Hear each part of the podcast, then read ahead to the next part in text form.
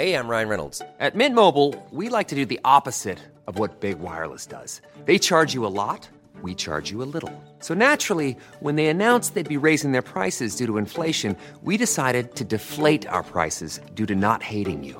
That's right. We're cutting the price of Mint Unlimited from $30 a month to just $15 a month. Give it a try at mintmobile.com/switch. $45 up front for 3 months plus taxes and fees. Promo rate for new customers for limited time. Unlimited more than 40 gigabytes per month slows. Full terms at mintmobile.com.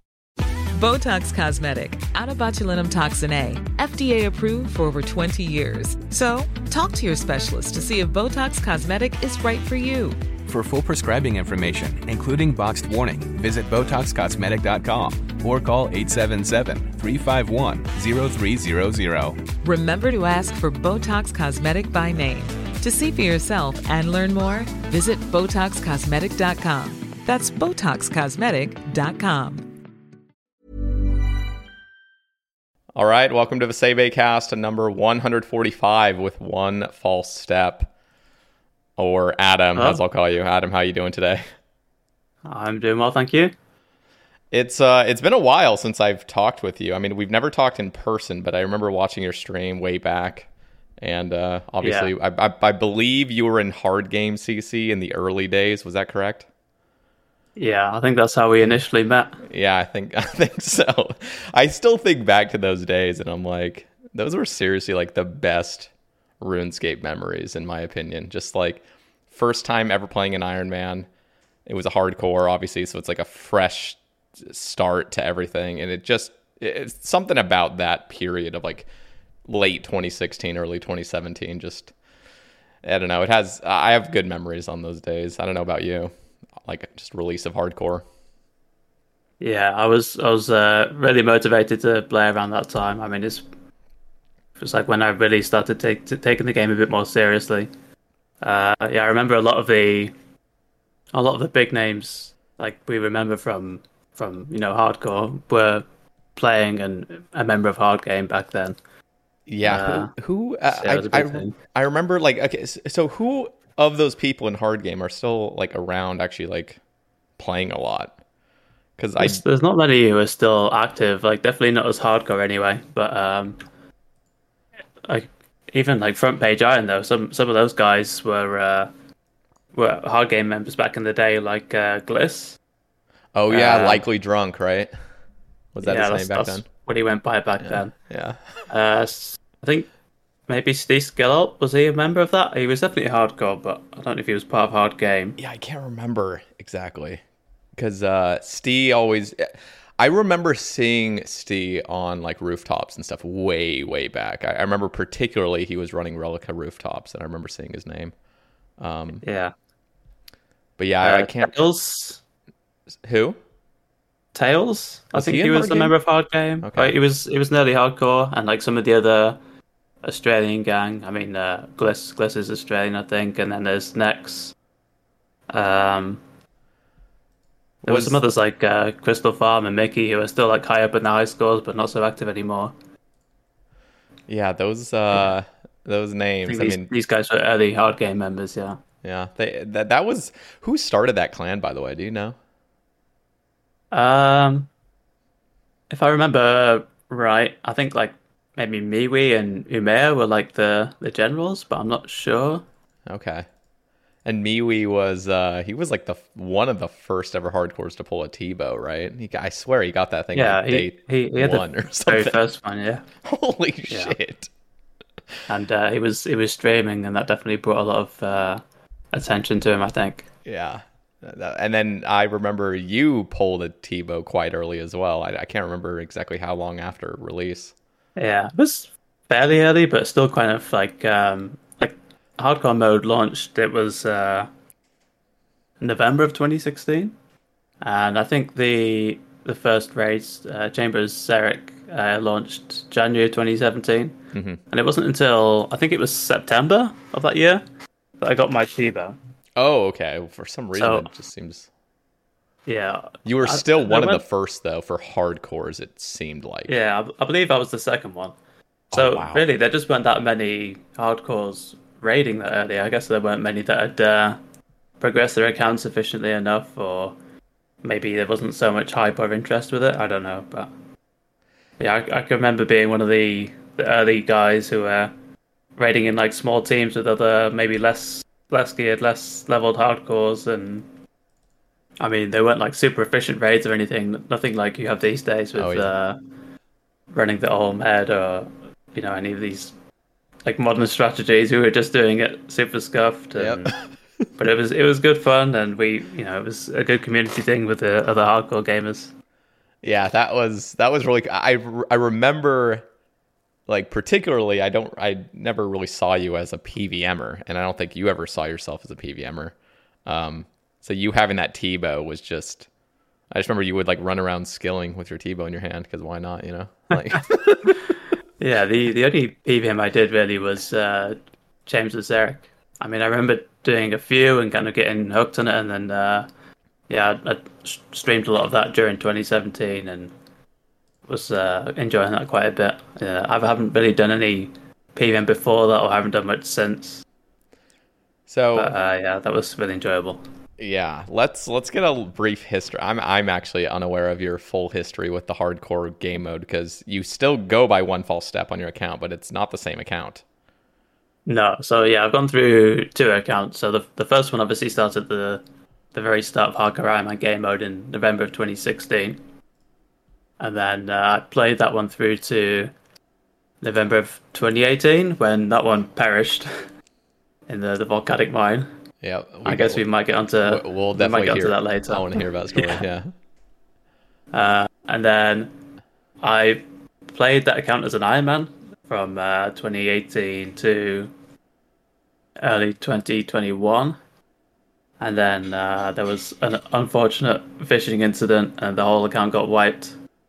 So I decided to start another hardcore. I kind of already started it. It was like very, very early stages. I played it along the side of the iron. I'd basically just done like very early game and leveled up some combat stats at the Ammonite Crabs.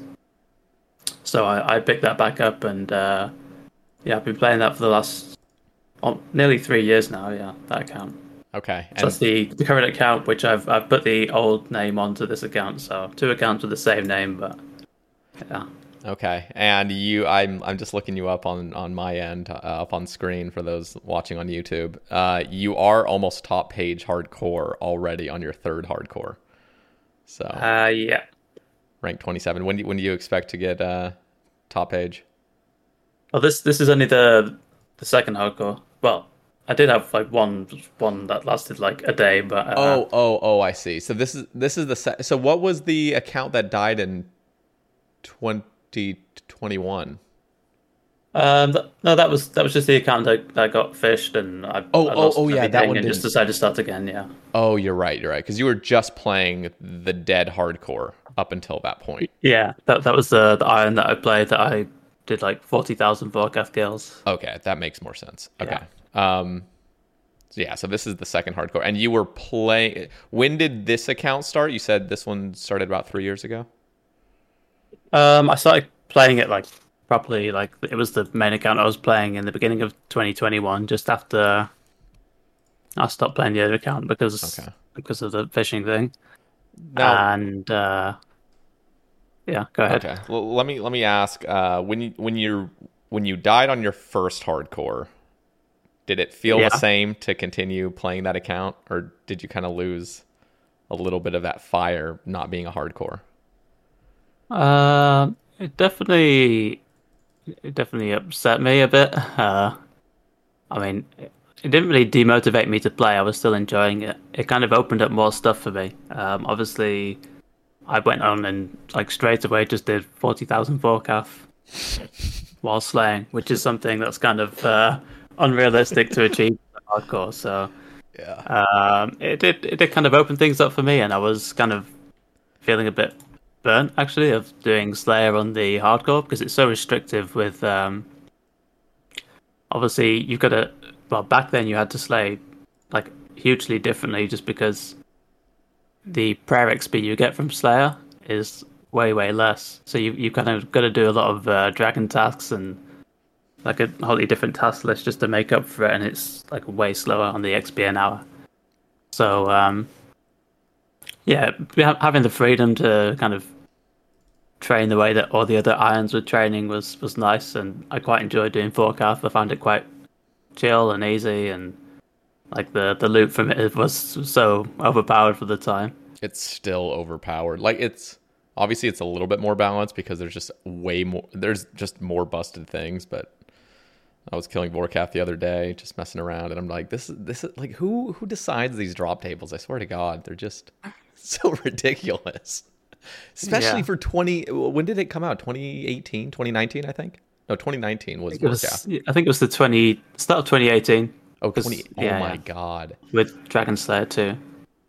5 years ago, we had that busted of a loot table, and it was even more busted the week of release. Yeah, I mean, it used to drop, I think almost for the first full year, it was dropping bird's nests. Like, you could get a roll of, I think it was like 10 to 30 bird's nests or something like that. Oh my God. So that was kind of huge. That's nuts. Yeah, that's coming up to 6 years now. It'll be 6 years in a couple of weeks, a couple of months. Yeah, that's insane. I think back to like the really early days. Like, I remember like early irons have always been punished for playing early, basically. Like, just the game progresses. And one of the most memorable, in my opinion, was like the burnout of Lelador. And I think, there's probably other factors to this, obviously, but him having sent, him being rank 1 prayer at like 30 mil and then having the Chaos Altar drop. Just like, yeah, I still believe that's the most broken update that's ever been put into the game. Well, at least from an Iron Man perspective, it's very busted. I was against it since day one. I just thought it was the most absurd, pointless private server stuff ever. But here we are. I mean, they've made a ton of different prayer changes since then. But a lot of them, like, yes, it's sped up prayer, but they at least make sense in some way. Like ashes. It makes sense that other monsters should drop something other than bones, although it is breaking the meta. I'm not necessarily against that. Although back in the times of like 2016, 2017, killing Nechraels was like the biggest, like the best task anyway, just because of all the herb seeds and obviously the money as well. Mm-hmm. But now you get the prayer XP on top of all that, so it's kind of pretty big. Like you can't really avoid doing that task. Yeah, I mean, don't get me wrong. I understand first of all, Nechrael's drop tables are just busted in the first place. That update when they buffed gargoyles and Nechraels, I think they might have just overtuned it slightly. There seemed to be like some pressure on Jagex's end to just make Slayer extremely profitable. I guess because that was the most popular skill, so they wanted to make it even more popular. Fully remember why they did that, and I don't believe it was polled. I think it was just quality of life. I don't think I was even playing actively back when that happened. It was definitely before the start of the hardcore game mode, I think. Yeah, it was slightly before, I believe. I think it was 2016. I kind of remember getting to 80 Slayer and starting to kill Nechraels, and then realizing, wow, these are kind of busted. Just getting like 2 herb seed rolls every time. Yeah, I know, it's crazy. And then, of course, Farming Guild is another really busted update that just completely it was changed. Crazy when it started. The amount of Eric's it spat out was insane. And I mean, that's been brought into line a bit more now. And Snapegrass seeds. I regret not having done a bunch of contracts in the early days. I basically resisted the Farming Guild because I was on my PVM arc. And then as soon as they nerfed it, I was like, oh, okay, I want to get back into farming. And now it gives absolutely no snap or... Snapegrass seeds, which is unfortunate. And the farming high scores for like iron and hardcore went totally crazy after that. Everyone just getting unlimited amount of tree seeds, fruit seeds, and getting so much XP from contracts themselves. Yeah, I'm just gonna bring back Lelador into this picture again, because I remember some rambles where he had to start farming willows because he just didn't have enough seeds to upkeep. That's unheard of now.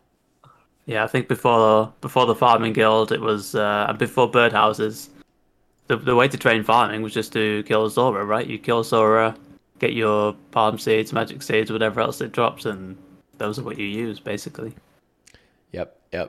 I wonder what... Because I feel like... And this kind of happens a lot with a lot of different players. I feel like the players that imagine a time in RuneScape when things were better, you know, where things weren't as broken. But the thing is, like, even when you look back at early 2015, which like almost 9 years ago at this point, Zora was a thing. I mean, Zora was the most busted thing ever, but that was, you know, just several months after the release of original Iron Man. And like, I want to almost imagine a different reality where Zora was never a thing and buffed wyverns were never a thing either. Like how Iron Man really would have played out, like how the skilling metas would have evolved without those two things.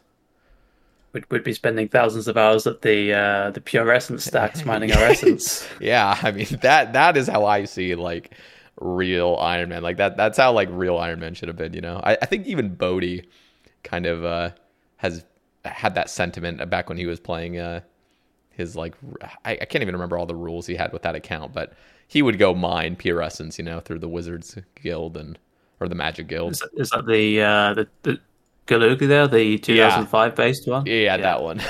Yeah. There's something magical about that though. Like I don't know, like that is what I see as real nostalgic classic RuneScape where everything's a fucking grind and it's tedious. Yeah. But then how many players would stick that out beyond, well, how many would even go to 99 and how many would even want to go past there with that kind of gameplay loop? It's true. I mean, and then we get to that other kind of argument that goes around, like, should max capes have ever been a thing? Should skill cape perks ever been? Like, max cape itself could have been a thing, but were all the perks necessary, you know? Well, the current max cape is definitely the most overpowered item in the game. Never mind Twisted Bow or any of these. The max cape is so powerful by itself. It's disgusting. It's like, it's a completely different game once you get it. Just makes everything so much easier. Yeah. What do you think about the max cape? Well, I mean, we're all used to it now, so I'm not going to even ask should it get removed or anything. But like, are you happy with the max cape being in the game? I think it would definitely be a very different experience without it. RuneScape 3 has an interesting thing where you can only get three of the skill cape perks on the max cape, so maybe that would be something like that would be a bit more balanced or, you know, less overpowered. Yeah, that I mean, that is like the one example of RuneScape 3 not being as busted as old school. And it makes sense. Yeah, the thing with that though is you can just switch them out whenever you like. So if you're doing a particular activity, you could have, you know, a certain set of boosts in there. So do you have to like go to a bank to switch them out or something, or can you just freely? I don't remember exactly. Yeah, I guess even if you could freely switch them around, you'd still have the cape in your inventory, right? To maybe use it on the max cape or something. So in old school, you'd probably just like have all the skill capes in your inventory anyway, which would take up all your space and kind of remove the usefulness of that. Yeah, and I think, and I could be wrong about this, because part of the beauty of RuneScape is having things kind of intertwined, like having like useful things come from skilling, come from PVM, come to PvP, like all these things that are kind of interwoven. So like progressing your account in any fashion is kind of, you know, making things easier. But I really wonder if it would have been better for there to have never been any skill cape perks in old school and have it, and also, when it comes to like raids, not even have the incentive to have high skills for like raiding. Now, Chambers of Zaros is, I guess, a little bit different because that actually came out as a skilling / PVM raid. It was meant to be an overall experience, but with other things like in Toa and stuff, where like you are literally benefiting drastically, and you're kind of trolling if you don't have 99 mining. Like that kind of incentive to skill has obviously caused a lot of like problems when it comes to skills, like this need to get the skill done faster. And now we have a bunch of casual players that kind of almost like expect skills to be pretty easy to get so they can, you know, quote unquote play the game once they, you know, get all 99s, which if there was no perks to any of these skills, then that wouldn't have ever been a thing. And then it truly could have been, if you like skilling, you'll skill, and that's it. So. Yeah, I definitely noticed a lot more, a lot of the miners of Volcanic Mine just after TOA release, they were all there just to get their 85 mining, I think it was, to speed up the puzzle rooms. Yeah. And they even like said, yeah, I can't wait to get out of here once I've done this or whatever. It's so sad. So. It's like that is how scaling's seen nowadays. It's like, this is just a means to an end. Like, I hate this. This is chores. Get me to the fun stuff, which, you know, a lot of people regard as PVM. Yeah. And I think a lot of people also push for max total. I don't think it's necessarily for the maxscape and the perks, but I guess they feel there's some kind of level of completion of achieving that. Even though a lot of them will, you know, inevitably just burn out after that point. I mean, they hate the journey of getting to the maxscape and then just seem to lose motivation or interest in playing after that point. It's tough because we can have that system, like the system we currently have, as long as there is like integrity behind these things where, you know, the team is not going to cave under pressure. Where like, okay, we got to make things easier because people are demanding it, but it's a problem because this whole game is run by the community. So, you know, it's okay to have things interwoven and have these, you know, big hour skill grinds to upgrade your PVM experience slightly, but there needs to be like a clear statement that's like, we're not going to make these things easier. You know, I don't know. It's almost like you have two options. It's either don't intertwine all these things or make it very clear that we're never going to make these things significantly easier. We can come out with new updates, different ways to train, but one of the things that's important is to maintain the like integrity of XP rates and balance and stuff. And again, like I'm not against XP rates being slightly increased over the years as long as it makes sense, but that shouldn't be the overall thing. Like, oh, we have a new update. It's more XP per hour. Oh, thank God. You know, like that's the wrong way to look at it, I think. Yeah, I think as long as as long as the game goes on, obviously XP rates are going to slowly increase, just like there is power creep. And I think it's okay as long as there's some increased level of effort, or maybe for something like production skills, some increase in gold cost or something for these methods, then, you know, some way to keep them balanced and fair. Yeah, and that's okay. Yeah, that's I think that's like a really reasonable like position to hold. Like it's fine that the game progresses. I've definitely heard purists that don't want any sort of like update to anything, which, you know, I can kind of see the argument slightly, but at the same time, like it's a game. It's not like a well, I mean, I treat, you know, as a lifestyle as some other people as well. But at the end of the day, we got to see it as a game. It should be fun, and it's okay to progress. So you brought up VM. I want to hear your experience dying on your first hardcore there. What was that experience like? Just let's.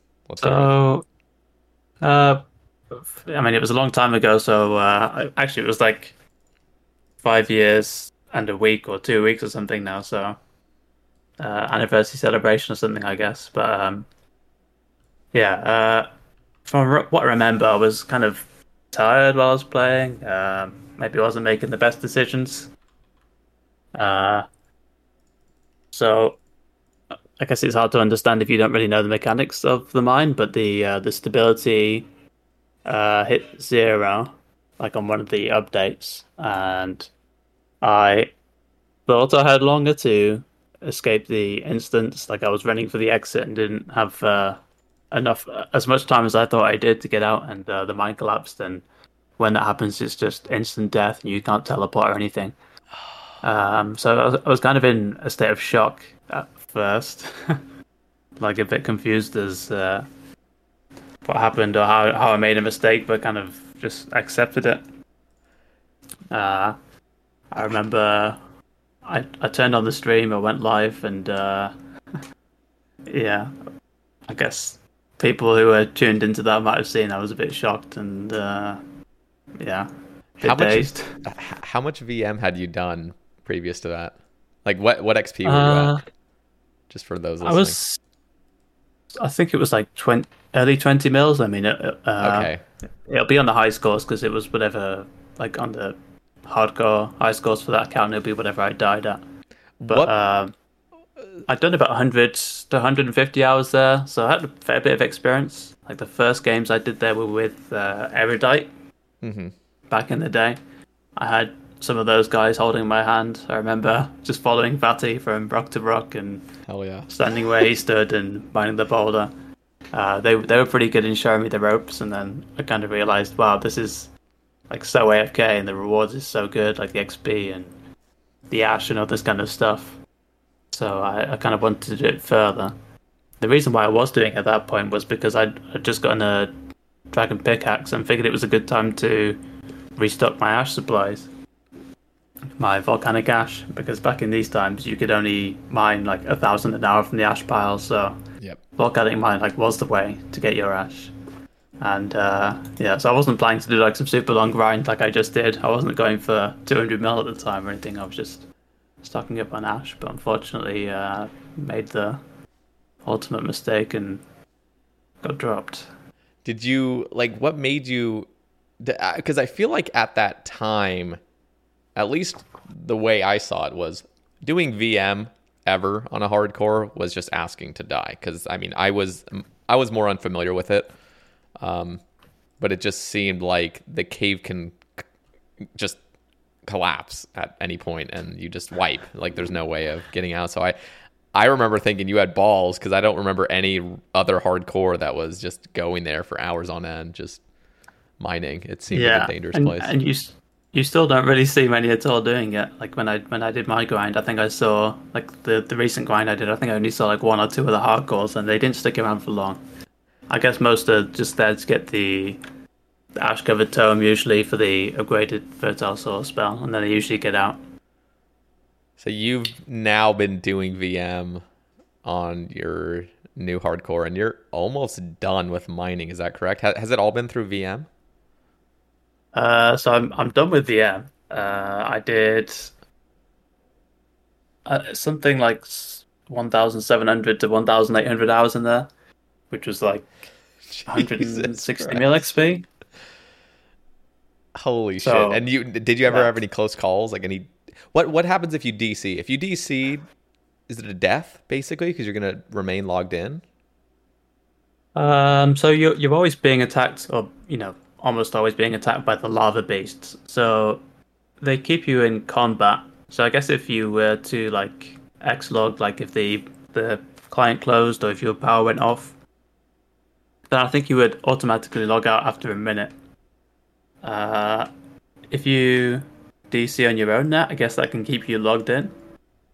So really you kind of like worst case scenario, or like best case scenario, I guess you just have to survive the minute you get logged out. Or maybe you're not even under attack at the time and you just get insta logged out. Wow.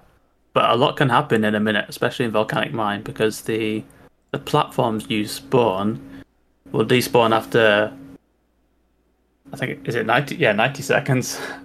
I think, yeah, 90 seconds. I'm having to second guess myself, but yeah, 90 seconds. So if you've been stood on that for more than 30 seconds and then DC and stay logged in, then there's a good chance that that's going to despawn and you're going to end up swimming, which takes you drop into the lava and swim out basically. So you can take quite heavy damage from that. It's between 30 and 60. Was there ever a time where you had some sort of disconnect, or are you pretty secure with your internet on your end? There were a few instances that happened like fairly early on. I say fairly early on, like they happened in the first 500 hours or so me being there. There was one instance where my whole power went off because my housemate managed to trip the power by short-circuiting something. So I think on that occasion I did end up swimming, and I took some other damage from, you know, other things that damage you in there that, you know, don't damage you so much, so it's kind of a bit safe if you've got the Ring of Life. Because obviously the Ring of Life, it'll teleport you anywhere between 1 and 9 health, so as long as you're not being hit for much more damage than that, then you've got a fairly decent chance of being teleported out by the Ring of Life. So on that occasion, I think I did Ring of Life out, yeah. Jesus. There was another time where I had a server disconnect, so it was on JGex's end and not my side. And that was actually pretty close to the game ending. So if you're in the instance when there's obviously three ways to die, your health hits zero, the stability hits zero, or the game timer hits zero. So if you're in there and disconnect with under a minute on the clock, then you're pretty much dead if you're being attacked by a lava beast, because you're just not going to escape combat. Yep. And you're not going to be able to get back into control your account.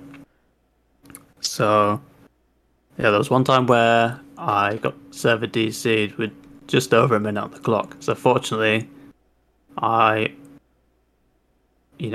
disconnected fully with maybe just like a few seconds on the game timer. So that's quite fortunate. Oh my god! So I got booted out of the instance. Oh, that was stressful, man. Yeah, there was one more time. So yeah, there was like three. From what I remember, there were like three like high risk opportunities that I could have died. The third one, I was having some issues with my mouse, and I was stood on a despawning platform with 60 health. So as I said, it can roll between 30 and 60 damage, and I couldn't reconnect my mouse, so I couldn't click to move away from the platform that was despawning. I ended up swimming, and I took 59 damage, I think. So from 60, I went down to 1 health. My Phoenix necklace triggered, and I went back to like I think it takes you to high 20s. Yeah, I think it heals. And yeah, at that point, I was able to reconnect the mouse and get back in control. But yeah, that was like the most sweaty situation I had when I was actually looking at what was happening and powerless to do anything about it. Oh, like, that is struggling to get the mouse reconnected. That's insane. Have you done any VM on mobile? Are you a mobile player by any chance? No, I play mobile, but only for like AFK stuff. I wouldn't actively, game on there. Okay. I would never do Volcanic Mine on mobile. I only ever did it when I was at home. Tethered up with my mobile phone, so I had a secondary internet connection. I know the power's fairly good here, and my home network is pretty good. So I wanted to be as safe as I could. All the precautions I could put in place to minimize risk, I've used them. So you mined for 160 mil XP there. How many volcanic mine points do you get from that? And if I recall correctly, you can't endlessly stack your points. You do have to spend them pretty consistently, right? Yeah. You get something like 15 to 16,000 an hour. So I can do some quick maths for you there. I got somewhere around 28 million points, I think. Holy! And what did you spend it on? So the cap is somewhere around 2.1 million. So every time you reach that, you have to spend them all. The first 2 million went straight into teleports. So I bought 10,000 teleports, and that was enough pretty much for the whole grind.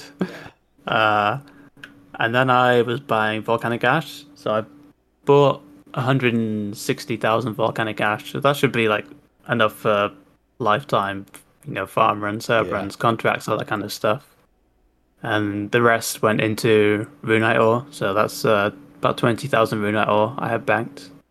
Okay. I also have so I kind of calculated to have 2 million points in the bank as well. So if ever I need to buy some more ash, I can. Otherwise, that'll get converted into runite ore at some point. Is the runite ore the best bang for your buck on a hardcore Iron Man?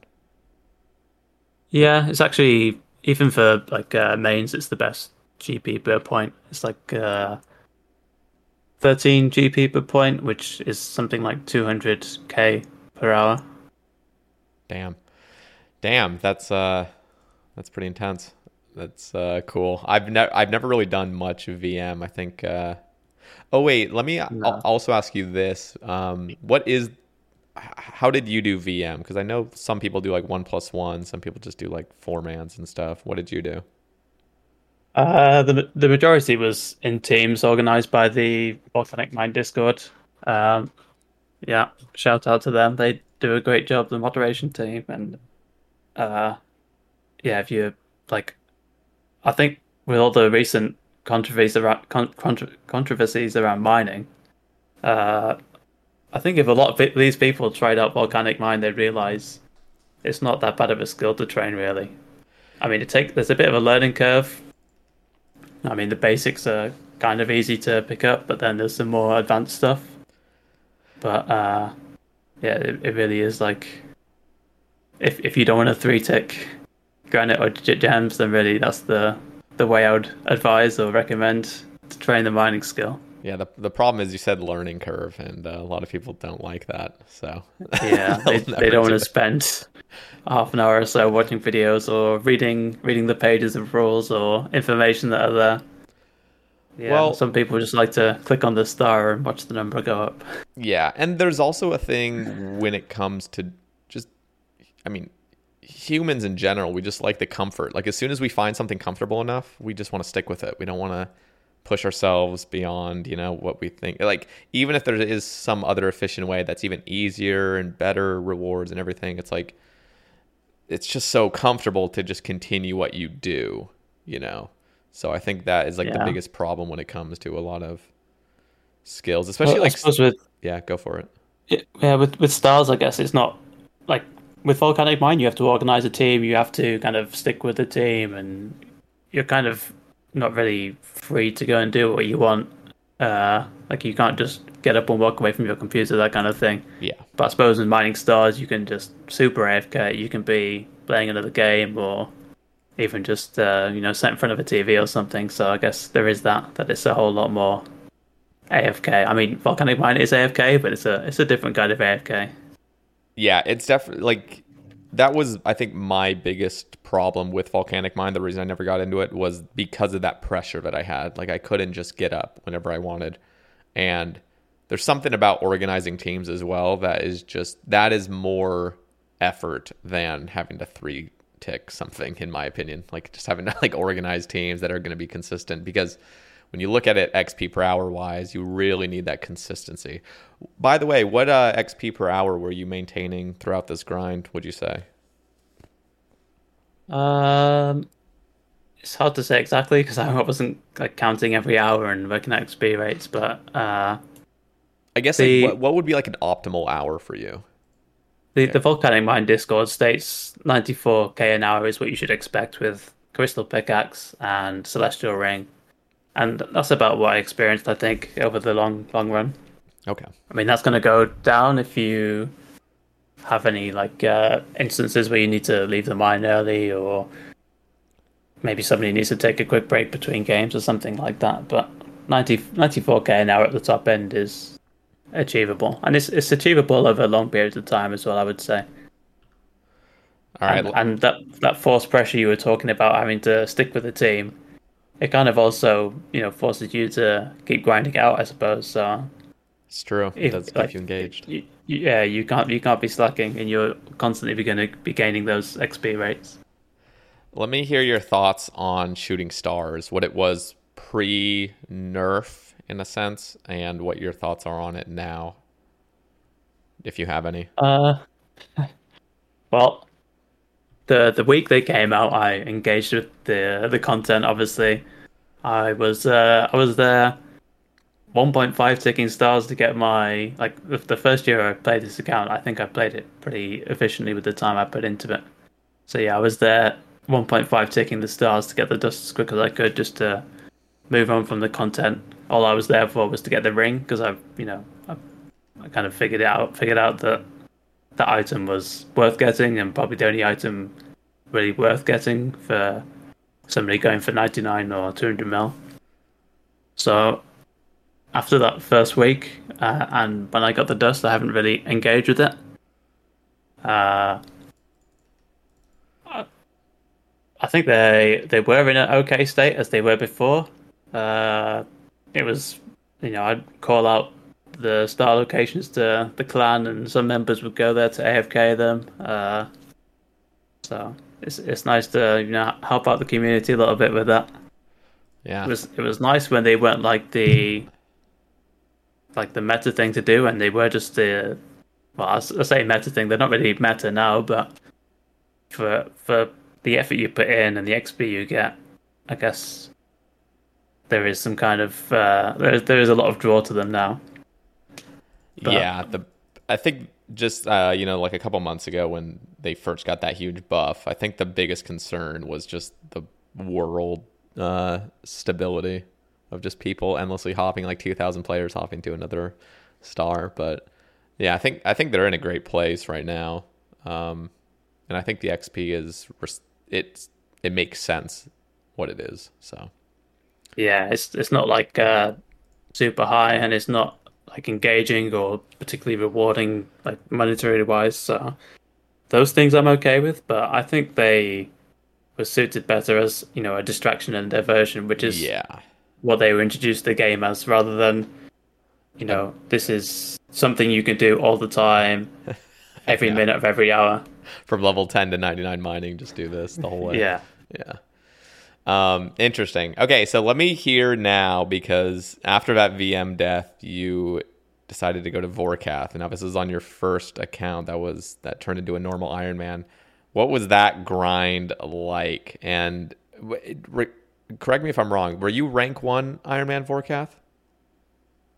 I was when I finished it. I mean, I wasn't for quite a long time, because there were, like, I think Higher was maybe number 1, or I think a few different people took number 1 along the way, because they would do so many kills and then, you know, stop their grinds because they had enough money or whatever particular supply they were after. 40,000 was kind of considered to be the with Haiger into his, you know, spreadsheets, he theorized that 40k was like the perfect number to get as much. I think it was mainly for cash, but yeah, so that was the goal I'd set myself. Some people set their goals a bit lower, some people set their goals higher. So yeah, I ended up at rank 1 when I got 40,000, but wasn't rank 1 all the time. But yeah, I kind of got into it pretty quickly after I died on the hardcore. I remember streaming like very early on into that grind, and I remember Alfie raiding me actually one time, and I had like hundreds of viewers watching, and realized that I couldn't really focus on learning this with dealing with all that as well. So yeah, after maybe a week, 2 weeks or something, it becomes almost like a brain dead activity. You're not even thinking about it once you've learned all the mechanics. Yep. So the only thing you really need to do at Vorkath is not take your hand away from the mouse, because if you do that, you're just guaranteed to get a giant fireball under your head every time. But, yeah, it was pretty relaxing, pretty enjoyable. It's nice to see these big loot piles of, you know, stacks of runite items and bird's nests at the time. And yeah, how much did that net you profit wise? Do you remember the amount of loot you got? Like, I guess GE value wise.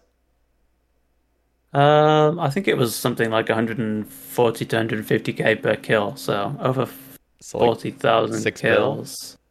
Bill? Is that like almost 6 bill? 5, 6 bill? Yeah, I think about 6 bill, yeah. It would have been 6 bill loot. Jesus. And that's still the meta for irons, right? Now people speculate, you know, what's the appropriate place to stop at Vorkath, but that's still what you do for Slayer, correct? Not so much anymore. There've been some big changes to the game since then. So we had Sepulchre. That's the main reason to do Vorkath even back then was for the money. Like, obviously it gave you a load of prayer supplies, cooking supplies, crafting supplies, but the main reason to do it was for the money. So yeah, Sepulchre now you can kind of get really good effective GP rates because you're just like looting. You spend maybe 10, 20 seconds to go and loot something and get a few rune items. So that's pretty good for money for irons now. And also the update with Guardians of the Rift to ZMI and rune crafting. The outfit that gives you 60% more runes. and it also kind of made that kind of made ZMI like the meta for runecrafting now. So that was huge for money because all the excess runes you get from that you can sell for GP. So Vorkath isn't really as important as it was, and you could probably get by without killing any now. But I think most people still kill like a few thousand. But definitely not meta anymore. And also with the we had changes to crafting EHP. So the meta for that now is to either blow glass while you're doing artifacts, the thieving method, or to blow glass during ZMI when you're running to the altar. So a lot of the valuable crafting XP you got from the dragon hides from Vorkath, because you would get heaps of those. Not quite so important anymore. Interesting. So that is, I've always liked that there's more diversity now when it comes to stuff. I think Sepulchre was one of the best updates that came out into the game, just fun wise, a skill that actually requires skill for once.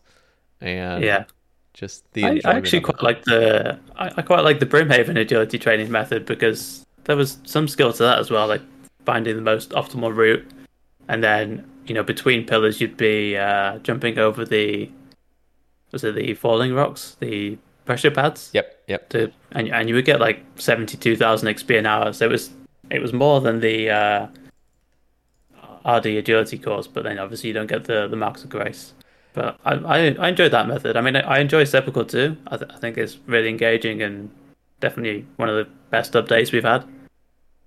There definitely needs... one thing that it didn't do well was balance the current meta. It just completely dominated the meta, immediately. Yeah. So... The best XP rate definitely shot up a huge amount, and obviously the players managed to achieve much better than what JGX expected the maximum rates to be.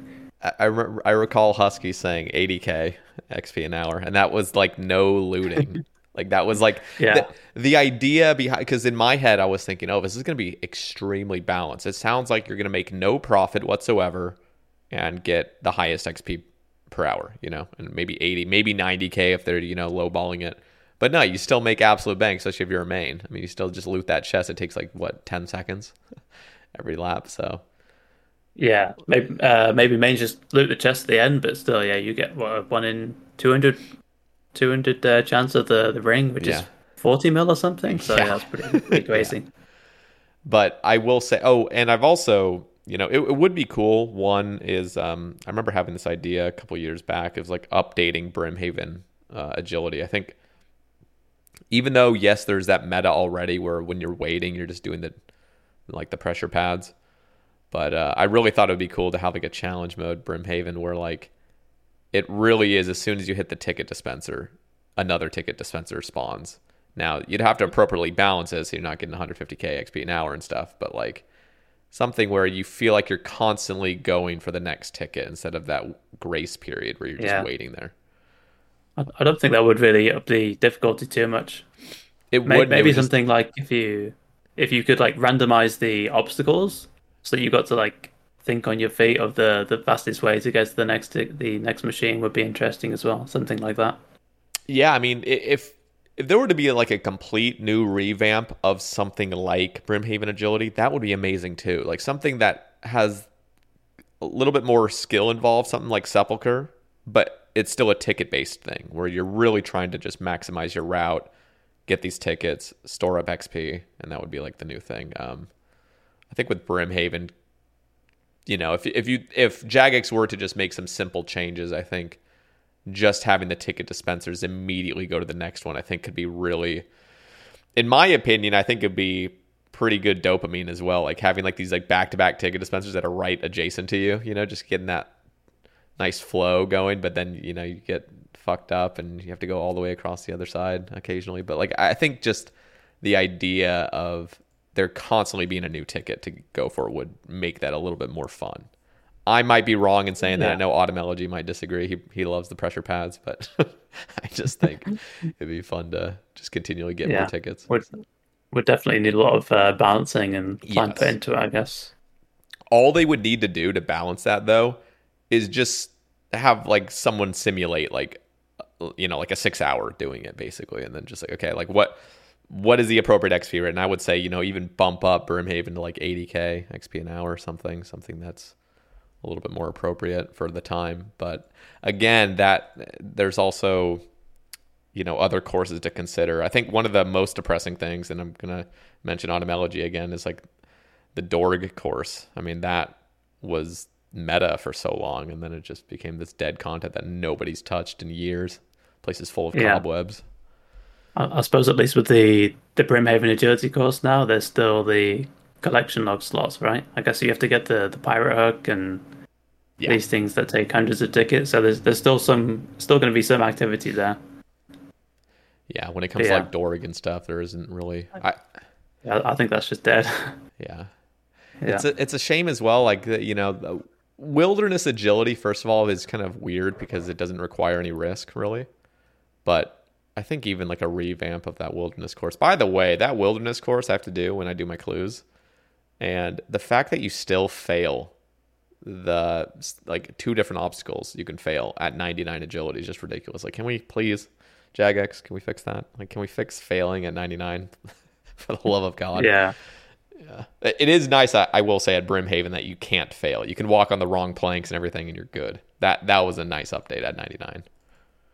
Yeah. RuneScape 3 have a thing where you can wield an item that skulls you and makes you attackable. Like, it's a safe space now, the wilderness. But this item also increases your XP rates throughout the wilderness. So you can equip one of those and head up to the wilderness agility course and get fairly reasonable rates now, I think. Interesting. So maybe some system similar to that where you just have to take risk to get the increased XP rates. Yeah, I mean, that would be completely appropriate, I think. I am against having skilling metas, like the metas be out in the wilderness, but I'm totally okay with competitive methods being out there for people that choose to. I don't know how you feel about that wilderness skilling. That's why I hate the Chaos Altar. Well, the Chaos Altar, there's other factors to that, why I hate it so much, but that obligation to be out in the wilderness to efficiently skill is pathetic. Yeah, I'm not too keen on it either. Yeah, especially for you. So I'm looking at your stats right here, and it has all your prayer just been kind of passive through Slayer, or have you actively trained your prayer? Because I feel like that would be something you want to hold off on just in case you die. I don't know what your plans are if you die on this account or not, but so with Slayer, you get roughly, well, you can optimize your task list to get 1-to-1 Slayer to prayer XP, so it's not really an issue. But that does end up meaning that I melee some Abyssal Demon tasks, well, pretty much all my Abyssal Demon tasks to use the Ash spell there. Obviously, like, doing one of these spellbook swap methods with the Ash spell would be slightly more efficient, or even like if I had a Venator bow, using that would be better. The only difference, like with the Dragon Bones and stuff, is if I was an Iron, obviously I'd be banking all these and taking them to the Wildy Altar and the Chaos Wildy Altar. But instead, I just use the Bone spell there, so I'm not having to make constant trips to the bank to store these. So yeah, I guess these are like things that I could hold on to, just in case I do end up dying and could get more prayer XP out of them, but I'm not too concerned about that. One of the big reasons why I did the Volcanic Mine so early after maxing and did so much of it was because that was what I considered to be like the most risky thing I'd be doing like for the rest of the account. I mean, obviously there's going to be stuff like new quests that might have really powerful rewards, like Desert Treasure 2. I completed that just to get the 7th block slot. And there's going to be other like hard or dangerous quests where they're going to have these really appealing rewards where I'm going to have to weigh up the risk to see if I want to go and take it on. So but, yeah, I'm not... I'm actually impressed that you did DT2. That was actually a pretty dangerous quest. Like, I died like 3 times during it, but I wasn't super prepared for one. But yeah, that quest was no joke. Do you? Yeah, my gear is terrible as well, as you can imagine, with not doing much PvE. Yeah, yeah. You don't have a T-bow on this account.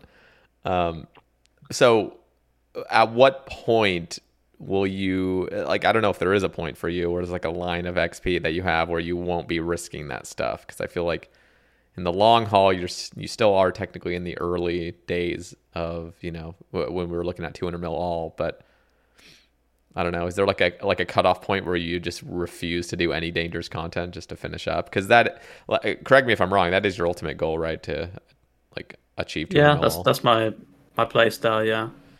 I feel I'm kind of already at that point. Like I don't see much of what I'm going to be doing now to be particularly dangerous. I think the only things that could probably get me killed are like if I make some mistake during Slayer, like if I take off a Slayer helm accidentally somehow, or I forget to take my Dragonfire shield to the dragons. Yeah. Something like this. Like I wear the Ring of Life everywhere, so that pretty much guarantees safety at most monsters. I guess it would depend on how big the reward is and the risk. It's something I would weigh up. Like with Desert Treasure 2, I could have just skipped that and waited a year, 2 years for enough quests to come out that give quest points to give the 7th block slot. Because that's the only like really important thing that I got from that quest. Because obviously, well, the main reward for doing that quest is unlocking the bosses, I suppose, right? Mm-hmm. Which isn't useful to me at all. I'm not going to be taking any of those on. So it was primarily for the block slot that I could have waited for. So yeah, we'll see as new content comes along, and I'll consider as I go whether I want to take it on. So I'm looking at your bosses. It looks like you've achieved everything from Hydra, right? Yeah, it took me whatever KC I'm at now to get the lance. 2574. Sheesh. Was that? Yeah. Were there any close calls there? I know that place you have to really focus. Like it's easy, but you got to focus. I think I might have been chanced once, but I was like really high health, and the like chance of dying was like less than 10% or something. Okay. Yeah, I played close attention during pretty much that whole grind. I mean, before then, I was playing RuneScape 3 on the side. I've come back to RuneScape 3 now, but I kind of quit at that point just so I could really focus on just playing old school and giving it my focus, because I don't want to make some mistake because I was, you know, not giving it enough focus. And yeah, glad I did that. What do you do on RS3? Pretty similar, really. Just skilling. I mean, it's like obviously so AFK now.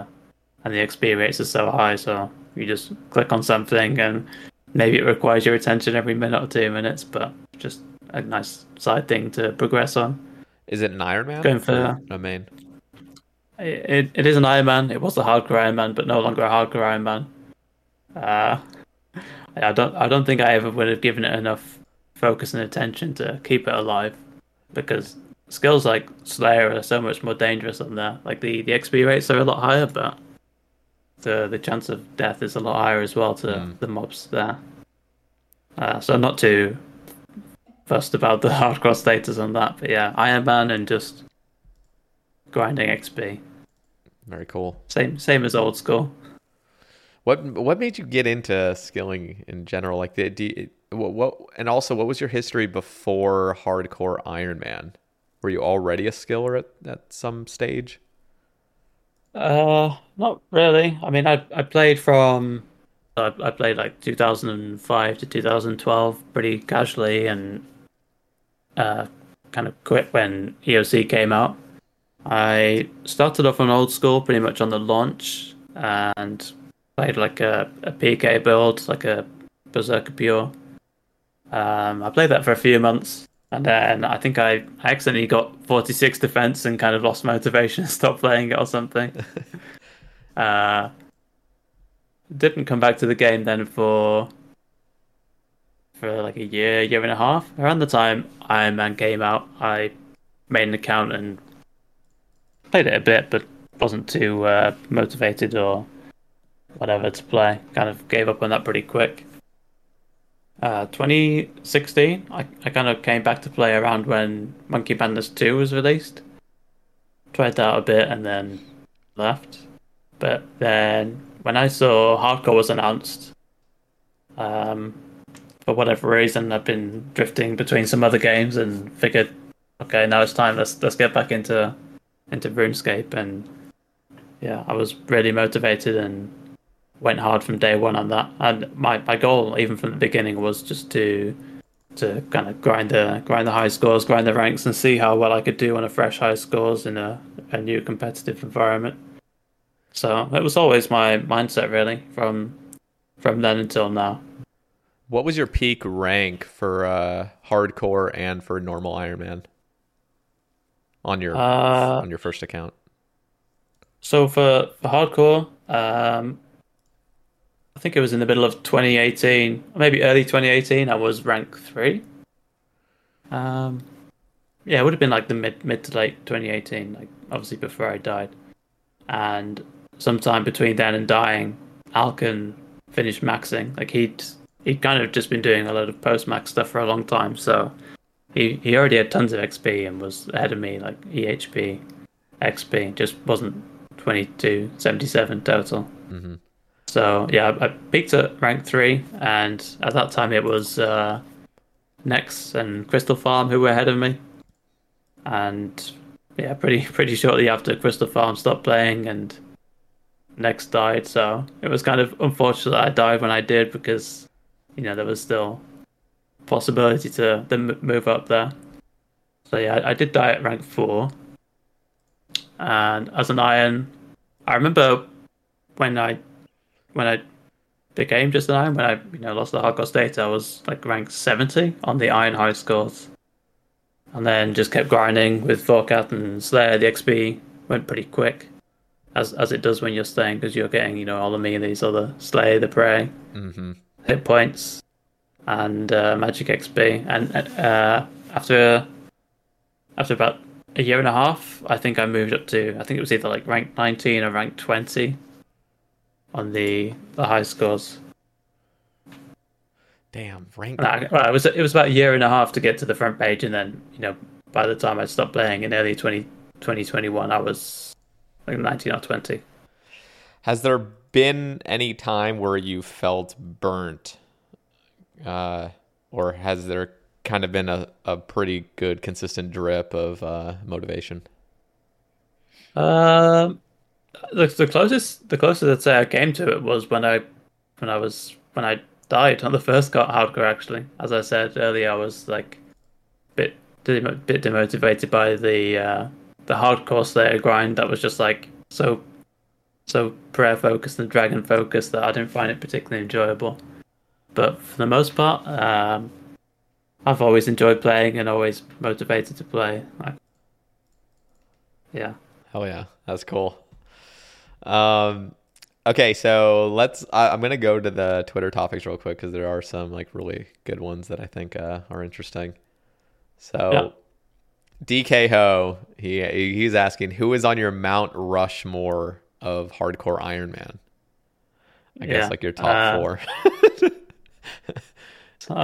This is kind of a hard one. I mean, there are a couple of obvious picks for me, and then the others a bit more of a struggle. But I would say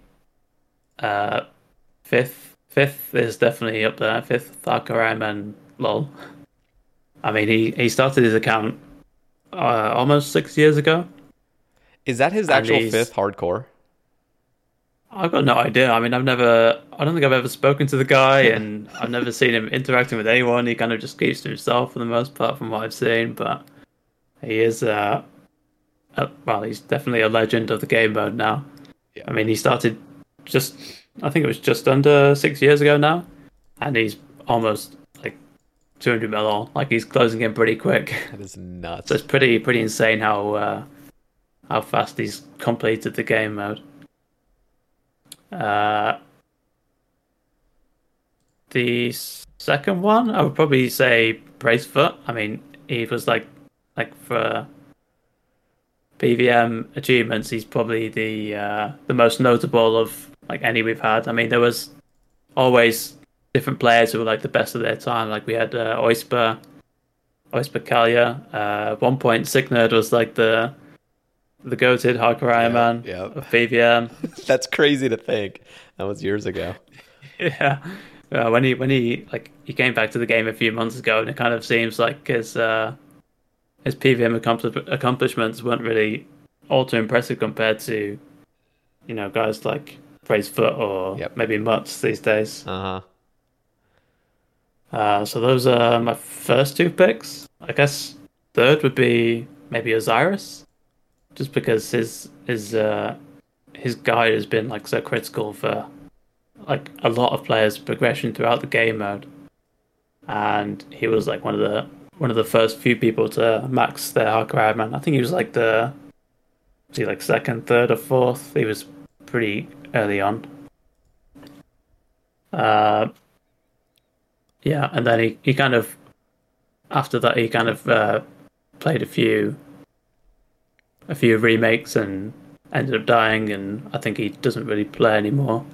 Yeah, it was always definitely.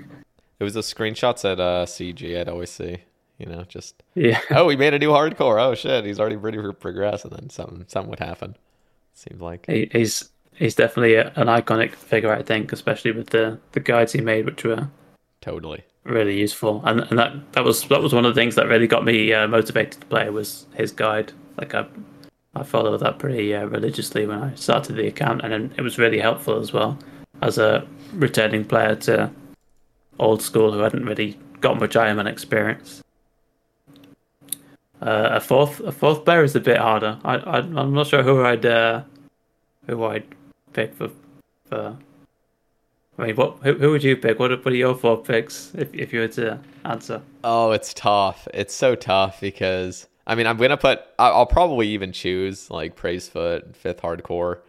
In my four, but then like I'm just gonna throw up Mutz there, and it wouldn't be for high ranking necessarily, but just the fact that when I think of Mutz, I think of Hardcore Iron Man. Like he has been so dedicated to the game mode, and he has continued to remake without question, and the fact that he now has like the most PVM progressed Hardcore Iron Man of all time and maxed is pretty insane. So he's definitely up there as well, and he's definitely good for community representation as well with the like streaming and like we used to have loads and loads of hardcore streams, and it seems those days are gone now, and there's not really many people who stream that content anymore. Mm-hmm. It's hard to say who my fourth would be. I probably will just throw like Alkin in there just for fun because he really is just the definition of ass and chair and just games. I also love that like he started late, which it's crazy because like you think back and like what did he start like 6 months late or something? It wasn't even that crazy, but for the time. You know, like in those moments, like when it was first happening, you're like, oh, 6 months, like you're never going to make it anywhere. You know, like this game mode's already been out for 6 months. But when you look at the long term, that really is nothing. And so I think grinding since the day he started is pretty cool. Yeah, it's a bit more like that when you start an account four years in. I mean, obviously, the first account I had was like front page within half a year. This one I've been playing for almost 3 years now, and I'm just about to hit the front page, which is kind of crazy. But you've also been doing mining. You could have done something way faster. My EHP is definitely a lot higher than my actual rank, so it gives me a lot of room to move up if I keep doing, fast XP skills. Are you a fan of kind of the sleeper sort of build? Like, obviously you're not qualified as a sleeper because you're already maxed, but like, and that's essential honestly for hardcores, but do you kind of like that idea of gaining EHP rather than XP initially? I think the maxing is kind of essential because the max cape is so overpowered, it'd be foolish not to take it at that point. I think EHP is like more important of a account progression statistic than XP is, because there's a whole lot of people on the front page even now who just like basically sat in Nightmare Zone forever. I mean, I'm not going to name names, but there are people up there who, like, if they were in it for the long haul, they'd probably fall behind pretty, you know. Yep. They'd fall behind in the long run. I've never, like, I really don't understand. Like, I understand why they do it because they're lazy, but, like, I never understood people that just go overboard with their Nightmare Zone XP. Like, come on, man. Like, you're just wasting so much potential time in the future. Like, what the fuck are you doing? I think it'd be pretty depressing to go to Slayer and only get, like, 40 to 50k overall XP an hour or something crazy. Oh yeah, it's so, I mean, even me as, like, you know, a more overall player, like, I'm 200 mil strength, 200 mil hit points, 200 mil range, and there's, like, multiple bosses where, like, that's the only attack styles I'm using, and not gaining any XP even feels bad, and I'm not even there for the XP. It's just, it fucking sucks. Like, I hate this feeling of being capped out. Yeah. I remember Iron Vaddy, you know, speaking of him again, like, he was always really disappointed in himself for getting 200 mil thieving so early on. Like, he wanted he had a goal early on that he wanted to, you know, like, it probably wasn't going to be feasible, but he had that idea of, like, getting top page in every skill, you know, just really pushing hard for that. And so that was the reason he kind of did it. But, you know, and I don't think he's been playing much recently, but when he did come back, he was really disappointed in him trying to get some blood shards for some PVM, and he had to get 0 XP. The whole thing. Yeah. That's disturbing. Yeah, my thieving's pretty high, but I've only ever trained it, like, when I've been either using my computer for other stuff, like playing other games. Like, I played a whole lot of Call of Duty Warzone back in 2021, and yeah, I got, like, loads of thieving XP, and I'm pretty close to 200 mil. I could, you know, finish it with ease, but it does feel like I should kind of leave that for when I am going to be playing other games or just doing other stuff where I can just foot pedal it. Yeah, because that's, like, brainless and takes no effort. Yeah, it does. And it does feel like a waste of that time. It's to do it actively. It's really efficient. I respect the players, like Iron Higer comes to mind. I respect those players that will literally leave, like, a mil. They'll be at, like, 199 mil XP, but they'll be efficient and they won't get 200 mil in secure rank, and they'll leave it like that for a year, you know, or more. You know, just maximizing every little efficient XP you can get in the future. So, Fifth Hardcore has done that with, well, I've done it to some extent, but Fifth Hardcore has done that with mining now. He's, like, 1 million XP away, and sometimes you see him at the day out mine. So I guess he's just going to make it up over time with that. And I guess he's not too worried about me coming and taking. So, like, I'm ranked 6 mining, he's ranked 5 mining. I suppose he's not too worried about me suddenly, you know, forcing that out and trying to take the rank from him. Yep. But it's the same with me. I could, you know, I could go and mine all my sandstone now and be 2-3 mil away from 200 mil mining. But, you know, there's no rush for me to get that last XP, and I'll just get it passively over time from mining day out for runecrafting. Frey asks, would you consider doing 40,000 Vorkath on the hardcore? Is it even efficient anymore? I definitely wouldn't consider doing on a hardcore. Obviously, when I died on a hardcore, that was, like, the first thing I did, which shows that I wasn't really willing to do it on a hardcore. I guess it would, like, solve some issues with prayer XP. You wouldn't have to go and kill Abyssal Demons and use the Ash spell there, like with melee. I guess it could fix some of those issues, but I think the amount of risk involved is pretty crazy. What is impressive, though, is, like, Lydia Kenny or Sorkid went and did, like, tens of thousands of Hydra. It was pretty interesting because it's, like, not really, you know, mandatory or really efficient, but pretty ballsy to do. Still hasn't died. Is he playing still right now, or is he, like, I actually don't know if he's currently, like, gaming. I think he's playing a small amount, but yeah, definitely not gaming as much as he was before this year. Damn, 20,000 Hydra. Yeah, that's a stupid amount. I mean, I don't know what his. Oh yeah, no, he did KQ and, like, that alt method, right, where he wasn't even getting attacked. I'm pretty sure. No idea. I think he streamed that. He's almost 5,000 KQ, and he's, Jesus, yeah, that's. He's done some ballsy stuff, and he hasn't died. I mean, I was gonna, like, give him an honorable mention with the Mount Rushmore because I always thought, you know, he was pretty big gamer, but he's He's definitely a consideration. I think he's rank 1 EHB, so efficient that was bust. Yeah, holy shit. Is that calculate? Is that like the I know Olympus used to have like a what am I trying to think? Like an effective EHB, where like his Hydra probably wouldn't count as anything, but you're just talking the EHB according to like Temple, right? Yeah, on Temple. I imagine Hydra must have some kind of EHB because it's not like 100% efficient to do, so it definitely has some kind of weighting. I don't think he's done it for Olympus clan ranks or anything though. Yeah, I think it's probably just a goal he had for himself. He's definitely a gamer. There's some really ballsy. I mean, especially when you're that high rank, it's different. Like when I think of Mutz, he's incredibly ballsy.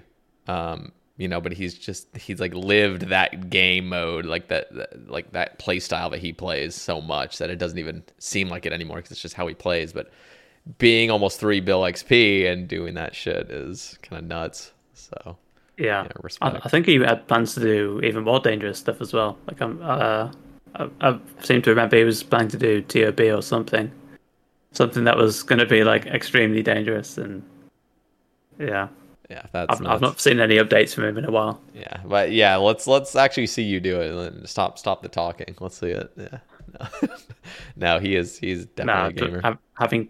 Having 20,000 KC at Hydra is balls enough for me. I'll give him credit for that. It's so easy to die there, like, if you're just kind of not focused. Like, you really got to focus up. Yeah. That's crazy. Okay. And he did a lot of it before there was, I'm pretty sure before there was, like, the head movement thing where you can kind of tell when it switches. I'm pretty sure he really was counting to 3 the whole time. Yeah. It takes a lot of focus. Yeah. Okay, so not the owner or no the owner is asking, gas hole is the best path to fix sea chamber. South pathers a bunch of swimmers in denial. End of story. I guess it wasn't a question. He's just stating that. It was just a statement, yeah. So a bit of context behind that. The Volcanic Mine Discord has different guides to perform each role. And There's one in particular, the C-Fix guide, where the guide was fine until the beginning of this year, early this year, and then it was like changed. The video was changed to show some slower route to get to the sea chamber to fix it. So now, obviously, every new player that comes into the Discord to learn the roles will watch that video and see the slower method and then copy that. But yeah, the thing is like I even like mapped out the tiles and showed the guy who made the video like how many seconds. It was like 6 seconds though, I think, on average. But yeah, the video guide is still up there, and even till my last days of mining there, I would be telling players, you know, this way is quicker, and a lot of them kind of just, you know, stick to the way they've learned. Yep. That's what happens. Yeah. Hopefully that gets changed at some point, though. They'll update the video again eventually. Yeah. I mean, we see that with so many things in this game. Like, as soon as you've practiced an inefficient method, you're going to stick with it. Like, it just becomes habit. Yeah. So yeah, if efficiency, now it's okay to be a player that doesn't care about that stuff. But if you do care about being efficient, it's really important to just always keep an open mind and always be willing to change your the way you do things. This thing in the mine isn't really that big of an issue to anybody else in the mine. It more affects the player who's doing it, because while they're pathing to this chamber, you're mining the 4th boulder, which is like the 2nd best for points and XP, and it's probably actually like higher XP an hour if you were to compare it to the max you could attain in there. So really, so you actually want them to be slower. Like, yeah, keep doing that. Kind of. So I'm just doing it for their benefit, really, telling them, you know, you can get back quicker and stop wasting your time. But yeah, it does kind of give you a boost. So that's why the video's up. Now we understand why that video's up. Maybe that's why. That's funny. Okay, Box Terrier asks, he says, Demon Gamer, what would you change about Volcanic Mine? Also, chat about RuneFest. If I recall correctly, One False Step went to some of the very early ones. I when I see OFS, I always think like, of course. I'm like, what? What is that? Yeah, you went to the early RuneFest. Okay, so yeah, let's hear. What would you change about VM first? So I think in like the game itself, the mechanics are like perfect. They're really good. I think it's a very well designed mining activity or mini game. Like with the stability and the calculations behind that, the maths behind it, I think it's really interesting. There's lots to learn, and it's it all works really well. But yeah, the main issue is getting people interested in it. So maybe some kind of tutorial system, and maybe some kind of in-game role assignment as well. Like, so you don't necessarily have to go to a Discord to team. Hey, I'm Ryan Reynolds. At Mint Mobile, we like to do the opposite of what Big Wireless does. They charge you a lot. We charge you a little. So naturally, when they announced they'd be raising their prices due to inflation, we decided to deflate our prices due to not hating you. That's right. We're cutting the price of Mint Unlimited from $30 a month to just $15 a month. Give it a try at mintmobile.com/switch. $45 up front for 3 months plus taxes and fees. Promo rate for new customers for limited time. Unlimited more than 40 gigabytes per month slows. Full terms at mintmobile.com. Botox Cosmetic, onabotulinum toxin A, FDA approved for over 20 years. So, talk to your specialist to see if Botox Cosmetic is right for you. For full prescribing information, including boxed warning, visit BotoxCosmetic.com or call 877-351-0300. Remember to ask for Botox Cosmetic by name. To see for yourself and learn more, visit BotoxCosmetic.com. That's BotoxCosmetic.com. Up with people, like obviously there's like the I think there's probably ways in game already, like there's the chat things when you go to the activity list, but I imagine you would need something a little bit more complicated than that. So say the tutorial could teach you the different roles. There's like A role, BC, B check, C fix.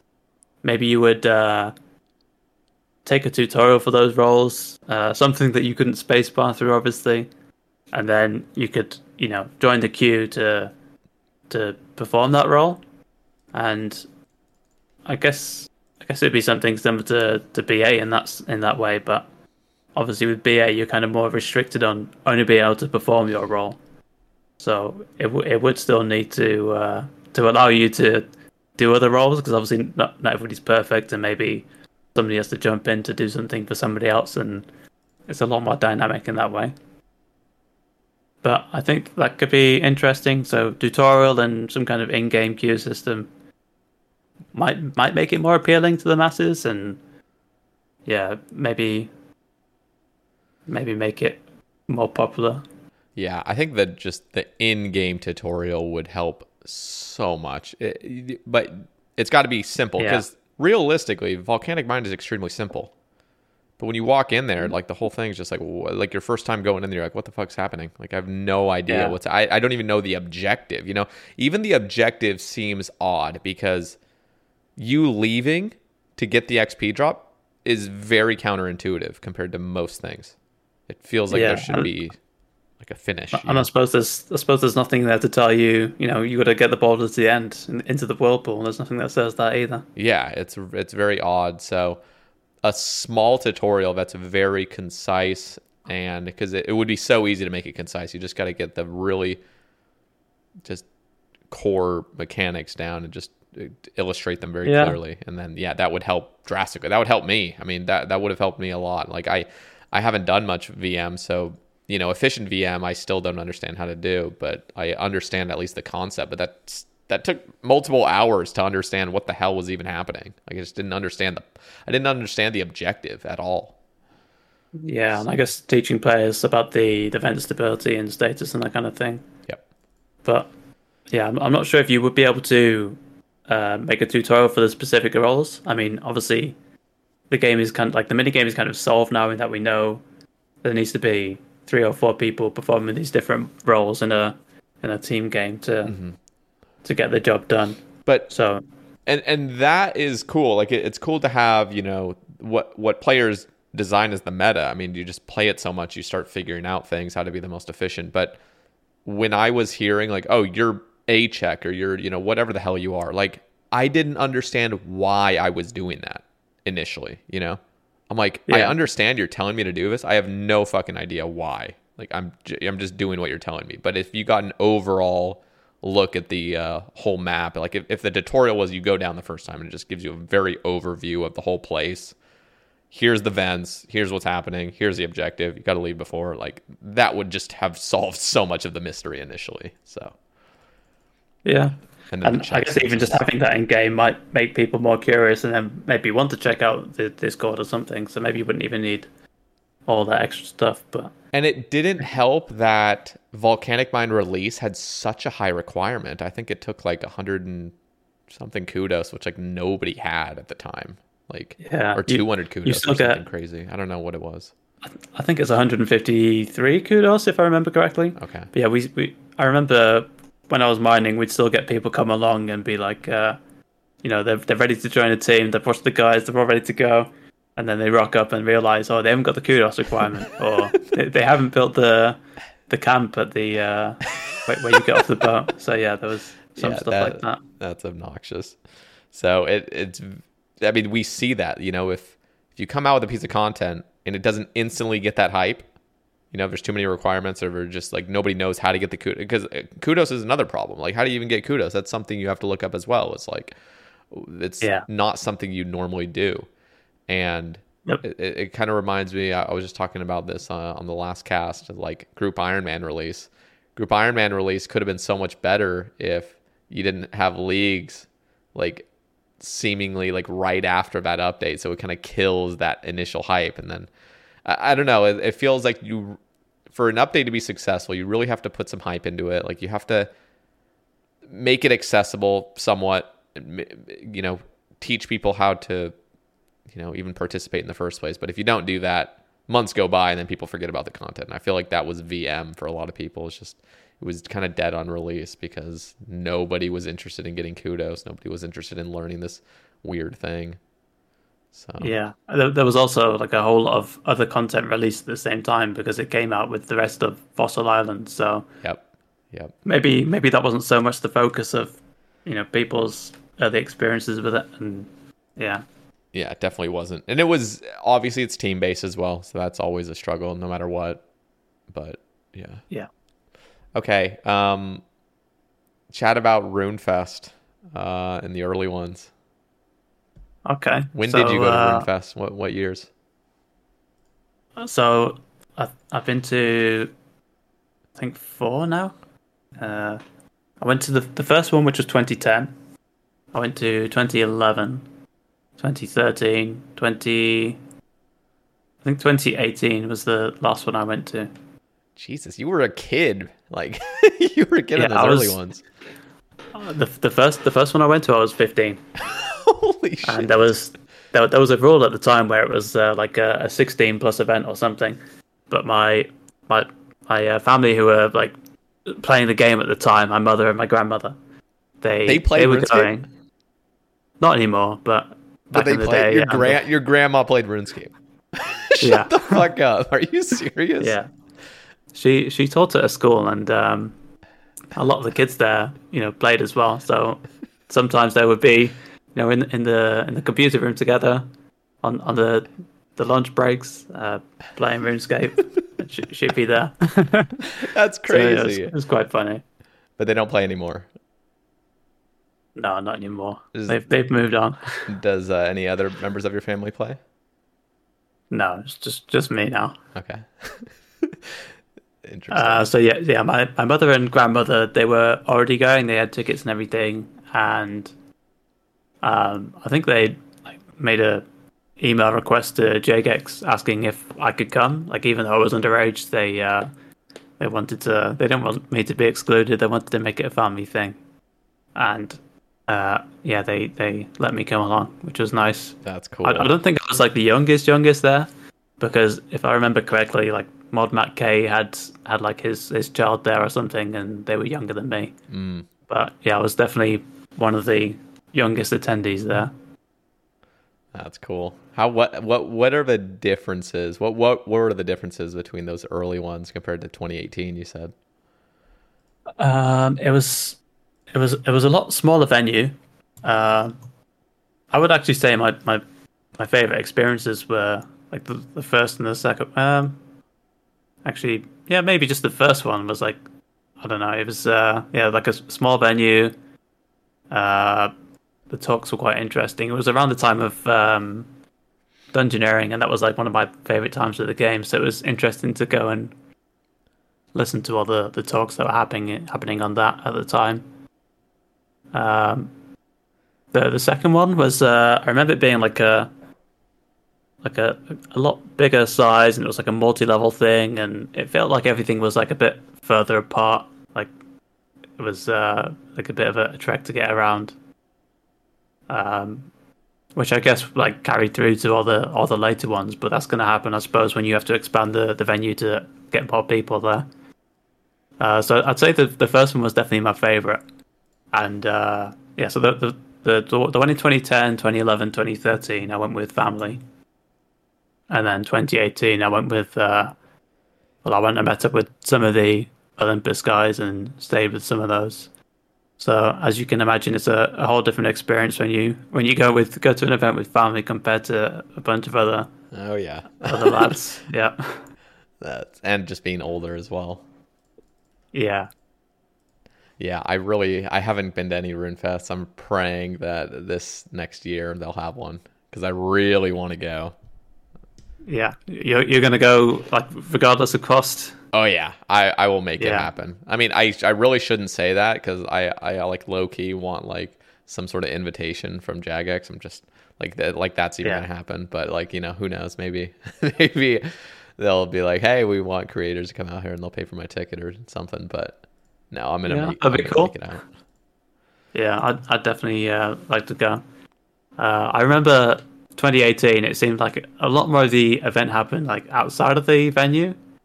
Like I remember being around the Weatherspoons in Farnborough a lot more than I was actually at the venue itself. I don't know. That seemed to be like the socializing point, like the meeting place, rather than inside RuneFest. Yeah, I heard inside RuneFest kind of smells like BO. That's what I heard, or maybe that was just the dance hall. I can't remember. Yeah, I've just heard memes of it. I don't particularly remember it being bad, but yeah, I guess okay. You can imagine the type of crew that show up there. It's a lot of sweats, young adolescents. Yeah, yeah, that's funny. Any other memories from RuneFest? Any like how was 2018's RuneFest? Was there any memorable moments? Yeah, so I that's the one where I hang around with the like most of the Olympus guys. So it was nice to meet them in person. I shared a place with Ayabata one night, and with Sorba Sander another night. So yeah, we kind of hopped about groups a bit and got to meet a lot of people who I did know, a lot of people I didn't know, but. Yeah, it was a good experience. Yeah. If there's a RuneFest this next year, are you going? Yeah, I think so. Yeah. I definitely, as I said, like 2018, it was like mostly outside of the venue, so I was thinking of going in 2019 and not even like buying a ticket and just showing up and just hanging out with everybody. Yeah, but other things came up, so I had to miss that year. But yeah, I think I would go and probably buy a ticket as well for the venue and get the whole experience. Cool. Yeah, that I'm looking forward to it. I really hope that it actually happens. I think it will. Okay. Ariadna asks, does higher volatility of hardcore high scores make skilling more or less exciting? And I guess that can really be offered to like any sort of high scores. Do you think it's more exciting when things seem secured, or is it more fun when people are swapping ranks consistently? I guess it's more exciting when there's more movement. So like earlier on in the game modes, there was a lot more focus on that, and yeah, people are moving around all the time. Like these days, you play like weeks and weeks or months, and maybe you only move one rank or you don't move anywhere at all. So, I think it was definitely more exciting in the early days. But there's definitely still some competition up there. People are still moving around. Most players, like even at the top, aren't so active anymore. I have a look through the current top for Hardcore Iron Man, and I see most of them are like doing 10-hour EHP weeks or less. It's kind of like the top page and the top two pages. This kind of thing now is like people who've been playing for a long time now, just making slow, gradual progress, but you know they've been consistent at it over a long time and managed not to die, basically. Yeah, that really is like when we're talking almost a decade of grinding potentially. It really just comes down to not burning out completely and just playing as much as you can. It doesn't even matter necessarily if you're being efficient. I mean, that's how guys like Alkan are up there. I mean, he obviously was a lot more committed to playing the hardcore in the first few years, and you know he's like top 5 now, and I feel like he probably barely puts any effort or too much attention to that account now. Yeah, he's always just chilling out. It's just never being efficient. Yeah. You've got Dave as well. He just makes a slow, gradual trudge, and now he's up on the front page and makes slow progress, but nothing too serious. Yep. It's literally just comes down to ass and chair. Just keep logging in. Yeah. Yep. Interesting. What are your thoughts on sailing having passed and probably being released next year? I'd imagine. Are you excited or are you kind of? Yeah, let me hear what your thoughts are. I'm not so sure if it's going to be released next year because I responded to some like in-game message from them. My message center came up and asked for some feedback or whatever, and they said like some stuff regarding how you want to be updated with how it develops throughout 2014. So I can imagine they're looking at this as like, we're not going to be done in 2024. Yeah, 20. Yeah. I can imagine they're not expecting to be done in 2024 and that they're expecting it to be 2025 or later. I don't know. I mean, that's what I would have expected. It just seemed like there was so much talk, and it's all really community talk. I haven't heard anything from the team, but yeah, it seems like people were just assuming it's coming out next summer or next fall or something. But I'm like, if this is an entirely new skill that's going to revamp everything, this is going to take a long fucking time, I feel like, to nail it at least. It's been like a year now since they announced, I think it's almost a year, was it the Winter Summit, where they announced that they were going to be, you know, polling a new skill, and then it took, 10 months to get through locking sailing in? So pretty much. Yeah, I was kind of expecting when we had the Winter Summit that maybe it'll go through the processes and we'll end up seeing sailing like late 2023 or sometime in 2024. But yeah, it does seem like this is a lot longer time scale than maybe what I was initially expecting, or what many people were initially expecting. Are you excited for it? Not really. I like the idea of shamanism. That seemed kind of like interesting with the gameplay loop, because that was like going to be like a mixed gather and production skill, which is kind of similar to what archaeology is in RuneScape 3. And I really like training archaeology because there was a lot to it, and you couldn't just pay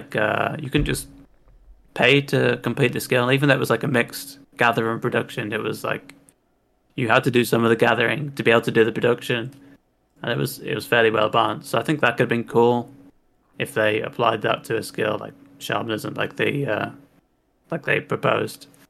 Sailing, I don't know how good that's going to be. Like, is it going to be interesting enough? Like, is it going to be varied enough to keep people entertained and wanting to train it up to 99 and all the way past 99. Yeah, I'm not too enthusiastic about it, but I hope that the team can do a good job on it.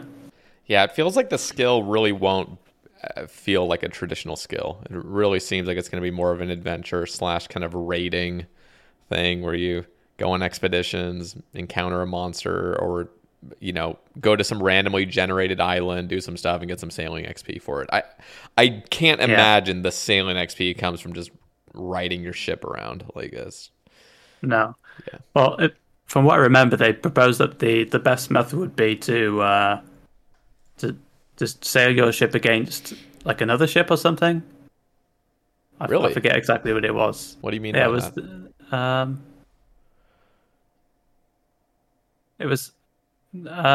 forget exactly what it was, but yeah, it's like they proposed that the most intense method with the best XP would be some kind of race of you versus some NPC ship or something. Interesting. So it is navigational. It's not even like doing little. This is all in the design stuff that came to us, I think. Yeah, no, I mean, I do remember reading it. I've forgotten a lot on that because there was so much information overload. Yeah, maybe I'm remembering it incorrectly or getting it mixed up, but... No, you might be... I just remember there was like multiple factors. I just can't remember what the most efficient way was. If that was it, if that's what they were saying, then it's probably it, but...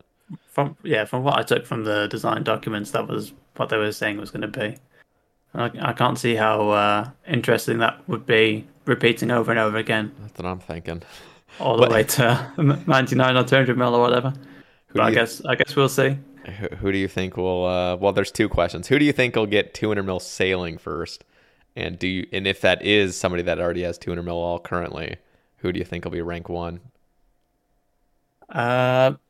I think my money would be on Rodney Father. Just based on how quickly he progressed from 0 to 200 mil, or maybe even like 5th Hardcore Iron Man. Depends how much being an Iron Man is going to be a bottleneck to. It's going to be a bottleneck, rates. even if it's 10%, it's a bottleneck. But one of these players who've proven that they can put in solid hours for long periods of time and really accelerate up to high scores. Maybe Higer as well. That's what I was going to say. I was thinking like high. If Iron Man really has no bottle cap, which I can't imagine it being like that, because it's just simply like getting a better ship, I feel like, and potentially having your ship break and just having like unlimited gold in a sense, like might like just the GP costs alone, I think might be part of the bottleneck. But I'm also imagining, this is my own like assumption, like potentially it could be more XP per hour to have more crewmates on your ship for certain activities. I don't know how it's going to work. But if you're an Iron Man, who knows? Maybe they're going to make it so you can only sail alone because you're an Iron Man. I don't know how Jagex feels with that whole Iron Man sentiment nowadays, because it really feels like they're trying to stray away from that. They're trying to allow Iron Man to experience stuff just with other players, just trying to keep it minimal. But who knows? Well, I think the crew system is going to be... NPC, right? Or maybe it can be NPC, or it can be other players. It can be players as well. I'm not sure. Yeah, I'm almost certain you can have other players on the boat. I can imagine having a player over an NPC is going to give you a bit more benefit. Yeah, that'd definitely be a boost. Yeah. There's probably going to be some crazy alt methods where it's like you're on your ship and you have 10 fucking alts like on your ship with you. Just I can imagine so, or maybe even some kind of like leech methods or something where we'll get services selling XP or something crazy. Yeah. Do you alt on your hardcore? No. Never? No. For like anything? I've done a few small things. Like when I was doing Master Farmer, I held the made a trap with a cow. Wind strike and get to hold it in place. Yeah, like not for like long periods of time. Okay. Like Slayer methods, I'm not using any alts. Damn. Yeah. I guess, I mean, nowadays it's not even that useful because so many of the methods have been patched. It really is about convenience, I feel like, rather than efficiency at this point, which is, in my opinion, it's nice because I never liked alting. Did you ever have strong opinions on Iron Man alting? Because it used to be huge years back. Well, one of the reasons I was more interested in playing Iron Man over main and why I was so motivated to start playing hardcore when it launched was because, it's just going to be one account playing on its own and you're not expected to, have several different alts either to make your money for you or to actually assist you in game training. So yeah, I was never a fan of alt methods and would have preferred for them to be patched sooner than they were. Like, they were a problem for a while. Well, I'd say a problem. I'd say they were an issue for a while, and it took JGEX a while to actually, make any movement on stopping people from alting Slayer or other things. I'm glad they finally put their foot down and did it. That's me personally. I know some people were really angry about it, but at least we agree somewhat on the whole Iron Man mode being Iron Man, being a solo game mode. That was always really important to me, and it just, especially when it came to PVM, having a corp method be literally 2.5 times faster with 2 alts. That was ridiculous. Mm-hmm. Actually, I did do a bit of that back in the day. I remember that. I did now. A little bit too, because it's just, you were stupid not to. And I did so much stupid stuff. I spent so stupid amount of hours trying to be, I remember doing about integrity. Yeah, go for it. Yeah, I remember doing about 90 kills with a Guthan's War Spear because it was the best I had. I would just spec down on 1,400, 1,500 total ult that I had.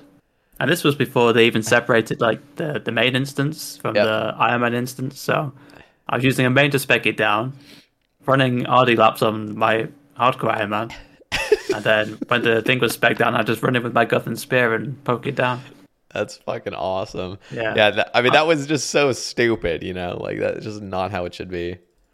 No, but I thought it'd be kind of cool just to snipe one of those hardcore Iron Man first by getting, some spooned arcane or something for real. Like that. No, and then if you have that pressure of trying to do it, abusing it in a sense, because it's so OP. And a lot of people did abuse it. A lot of people got a shit ton of corp KC because it was 13 kills an hour. Yeah. I remember Lowlander, I think, was the first one to get credited with a sigil on a hardcore Iron Man. And he did that. And I remember there was a lot of backlash around that at the time. Dude, it's crazy how the community has changed when it comes to integrity and when it comes to just things like that, because Lowlander got a lot of shit.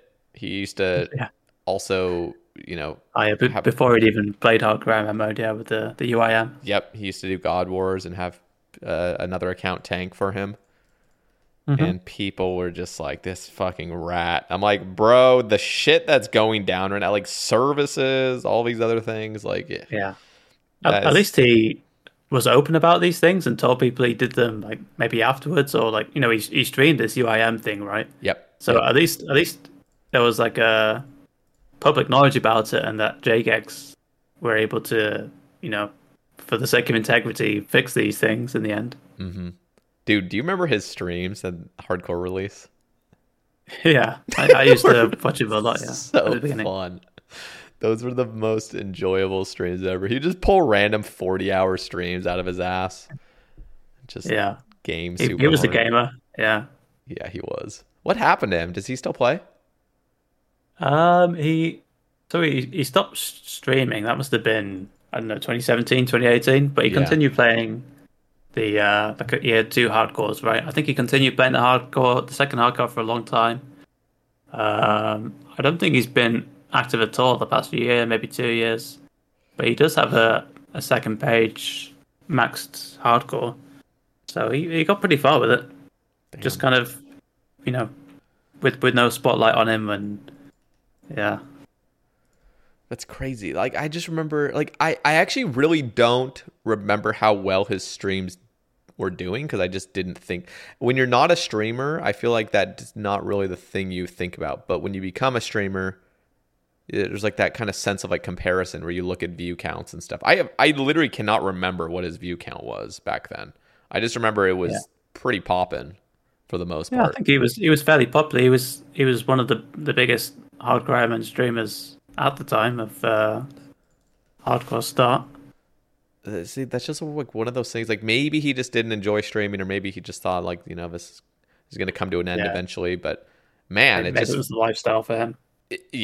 That happens as well to multiple streamers that I know of. That just the more normal lifestyle is a lot more fitting and comfortable long term. So I understand that, but it always is a sad thing where it's like it looks like you're just actually getting a ton of success. Like it's kind of sad to see him stop, because he was a really entertaining streamer too. It was fun watching him. He was like my go-to. Yeah definitely. Yeah, that's also when Hardcore Beard used to stream. That he was also in Hard Game in the early days. Used to watch him a lot as well. Yeah. I think he kind of started when he took like rank 1 maybe half a year into the game mode, and I remember his first streams were like him killing Zora and and doing Slayer and stuff, because he was first to 99 Slayer if I recall correctly on Hardcore. It sounds about right. I think he was, because I think I went to his party. Dude, god damn, I just these memories feel like a few days back. It really does. It doesn't feel like it was this long ago, but this was literally, because I'm pretty sure he got 99 Slayer like it was either early 2017 or even like before the new year it happened, but he got it so early it felt like, because that was the only thing he was did. Grinding hard, like 20 hours a day or something ridiculous from the game start. Do you play leagues at all? Nope. I've not played any of them. I mean, I've been watching some stuff, but I'm not so interested in playing. I think it's just that it's like a temporary game mode, and your progress is going to be lost. And I don't know. A lot of it seems like very similar to RuneScape 3. Like some of the relics are very similar to that. Like how, you know, Trickster, you've got the basically Silverhawk boots from RuneScape 3, and the Infinite Thieving. You can get that as a archaeology relic. There's some other things that as well that remind me of RuneScape 3, but I guess it's all old school content, and even though people meme about how fast XP rates are in RuneScape 3, it's like you progress so much faster in the leagues. Like end game takes a matter of days. Yeah, I think Addycon posted a video. It was like 5 days into the league, you already had full max mage. Yeah, like what the hell? It's not even been a week yet. It's interesting to watch some streams and see everyone's different progress and different routes and all this kind of stuff, but I've not really been interested in jumping into it myself. I'm with you there. I almost wish I could get involved in it, because it is really exciting, and a ton of players come back and everyone's choosing their own paths and stuff, and it seems fun, but I think I'm with you where like I can't get over the fact that this all gets deleted. So every grind I'm doing, it's just like, why am I doing this? Like it's like, you know, if a grind takes more than like 30 minutes, I'm just like, if I'm sitting here for hours on end and this is all going to get wiped, like knowingly, like, oh my God, it's painful.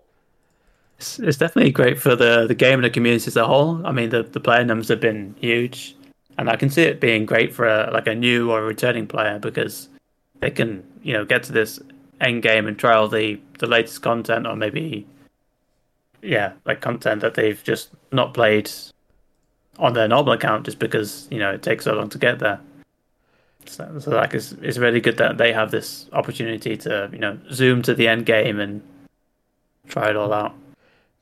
Do you worry at all about some of these relics and some of these perks being very fun for these players that they want them to come into the main game? Do you ever like fear of? But my fear is the stackable clue scrolls. That has been an ongoing discussion for years since Leagues 1 came out.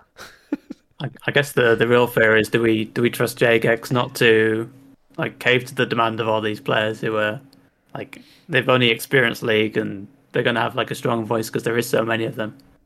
I guess we just hope that, you know, they know what's going to be good for the game and don't you know, listen to all these people are saying to put stackable clue scrolls in the game, or add any of these broken powers, even in like a watered down version. Yeah, no, that's it. It really just comes down to like having an honest conversation about like, you know, what makes this game balanced, what makes this game fun long term. Introducing things that are just broken, it just, we can see, we've seen in the past things being introduced that are broken, and it just negatively affects the game. So yeah, but yeah, you're right. It would, I don't know, like it's a good thing that they do leagues consistently. I think that's like what's important, is like continually giving people like a yearly or, you know, bi-yearly experience of this kind of broken stuff, because a lot of people now, not like the majority, but there is a significant portion of players that only come back for leagues now, because it's like how it fits in their lifestyle. So I think it's going to be here for good, which I actually do like. It's just I wish again, as I said, I wish I could enjoy it. I just end up liking it. But then it'd be, if it did give you some kind of reward that was more than cosmetic, then I think that would be slightly negative on the game experience, probably, because then you'd feel forced to go and play it at that point. Yeah, which isn't a good gameplay. Yeah, they've done a great job with just keeping it cosmetic. And the cosmetics, don't get me wrong, are very enticing. Like, it would be cool to upgrade my bulwark to a fucking Din's or a Inferno shield, but I'm literally just not willing to put in the time just to go do that. Plus, there's like other things I'd want to get as well, so I'm just going to keep myself unkitted, I guess, for the most part. Maybe eventually there'll be so many things you want to get that you'll feel like, you know, if you go and play one league, you'll amass the points to get them all. Maybe there'll be some point where you feel motivated to go and do it. Yeah, no, that's what I've been kind of hoping for. Like, and the thing is leagues is so open ended. Like, we've kind of, I guess, we've sort of pigeonholed ourselves into this idea that leagues needs to be this Iron Man mode that's competitive and there's areas that you select. It seems like that is the course that most people like. But leagues, in my opinion, is just having a private server for a couple months, and like you could do some crazy things with that has nothing to do with previous leagues. Like, I don't know. I've just, one of the stupidest things I thought of like years back was this, like a Benjamin Button mode where you start off on Tutorial Island maxed, and you have to work your way down. And so it's a fucking masochistic mode, but at the same time, there would be some strategy involved in like getting all down to one. If it was a competition or a race or something, like Path of Exile have their leagues, and then, you know, they have like these races dotted throughout the league, I think. And so it could be some kind of interesting challenge along those kind of lines where, yeah, you got to drop from max to zero as quickly as you can, and it could only be like a few days thing or something. Yeah, it's just pretty much just like when as soon as somebody finishes, it just kind of wraps up. And these don't even have to be, you know, quote unquote leagues. They just have to be temporary game modes that get the community involved and get, you know, people brainstorming, and you know, the tons of content behind it. A bit like King of the Skill. Yeah, I loved King of the Skill. I loved watching that, and like. Yeah, that stuff's really fascinating to me. I did play it. I did an account that just did farming, basically just grinded out tithe farm and then grapes. But I think my tithe farming method must have been inferior, because I only ended up. I don't think I landed up in the top positions. Rip. It was good fun though. It was interesting, like strategizing that kind of stuff though. Yeah, the most interesting for sure were the people trying to go for overall levels, because that takes so much strategy when it comes to just getting one, you know, 99 as far up in XP as you can. That's a very simple task to do, but just seeing like Wooks and Bodhi up there with just trying to. Did Wooks end up winning that? By the way, I can't even remember that first King of the Skill. I'm not sure. Yeah, that's that. I'm sure he definitely landed high up there though. Mm-hmm. That was a really fun thing, and I wish they would do more of that. Just these very sort of like out of the ordinary completely. Just something that's, it's almost like you get a week that, or, you know, maybe like a month prior, they say something about it. Like, we're going to release this new thing that we're not going to talk much about. We're going to give little teasers like they did for this this recent league, and then you just jump in and people are like blind to it and you just kind of go at it. I think that would be really fun. That's kind of what that's the thing they do with dead man modes nowadays. Like, I'm not interested in playing dead man modes, but I still enjoy watching it here and there when they just try to shake things up enough so it doesn't ever feel stale. So that's important. Yeah. Maybe there wasn't enough interaction with King of the Skill or something. Otherwise, I imagine they would have done another one. Or maybe it's just like too much development time to make the service. Who knows? It's probably just not as popular. That's got to kind of be it. Yeah. And now they've found something that's really, really popular and seems like it'll be very popular for years to come. So there's not really much incentive. We found the sweet spot with leagues. Yeah, exactly. Although I will say leagues probably take so much goddamn development time. Like that, I bet, yeah. God, I'm just like looking at this game mode and like there's bugs, don't get me wrong, but that's expected. Like this, you've completely revolutionized the game. And there's so many different paths you can make, and you kind of got to balance it somewhat. Yeah. And not only does the development time take a really long time, but I imagine they must spend a lot of time with the balancing as well. Yeah, yeah, it's especially for the league point, competitiveness of it. Totally. I mean, just coding in all the tasks you can possibly do is just absurd. Like that workload alone is just nuts. Just getting all that, coded in and then the restriction of areas and trying to, like the clue scrolls was a huge thing as well, because they made it so, clue scrolls are restricted to your areas. So I can't even imagine the coding with just like what are the devs that are going into every combination of areas that you could possibly have and then making it so you can't have clue scroll steps that don't qualify in your areas, including like emote steps that involve certain items that aren't like that. That's insane. That's just like so much work, and somehow they do it. So yeah, maybe that's something you can look at in the near future. Get one of the league's devs on the cast. I know. I really want to. I want to talk to them about deep dive. Yeah, for sure. It's crazy how much they've done. This league especially, they went like above and beyond with it. So. It makes sense to. So I guess we'll briefly talk about forestry as well. Just I think part of the reason they just never had the betas going on is because they really wanted to get it into leagues, So I think that leagues was a big factor in them not having the betas and just other updates really being pushed out as quickly as possible just to get them involved in leagues as soon as possible. So. What are your thoughts on forestry, by the way? I'm not a fan of it. It might be another one of those worst updates alongside the worldly altar. I mean, I have interacted with it. I did it just enough to get the log basket. So when I'm chopping redwoods, I can AFK that for a bit longer. I first off, tried to do some bank scaling and then teleport in when an event was announced in a French chat, and maybe I was doing it wrong, but I arrived and like the event was like nearly finished, or I was too late to gain much of a reward.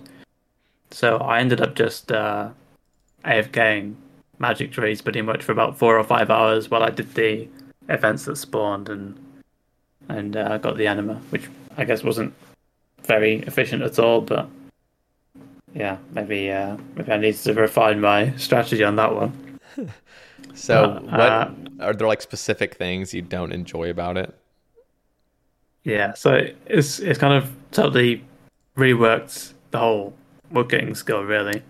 Like, I'm not really a fan of the static timers on the trees, but obviously I'm gonna use them now they're there. Like now you can get a guaranteed 4.5 minute AFK on a redwood tree. That's pretty strong, because you can go away, do something, come back after the 4.5 minutes and just restart the action. I mean, a lot of the activities, like a lot of AFK activities in game are like that, like where you have like a static timer, like Bale or Garambwan's, where you can kind of AFK for so long and know when to come back, but then there are activities like barb fishing where you can go AFK and it's not a static time, and you might end up coming back and you've been, you know, idling the whole time.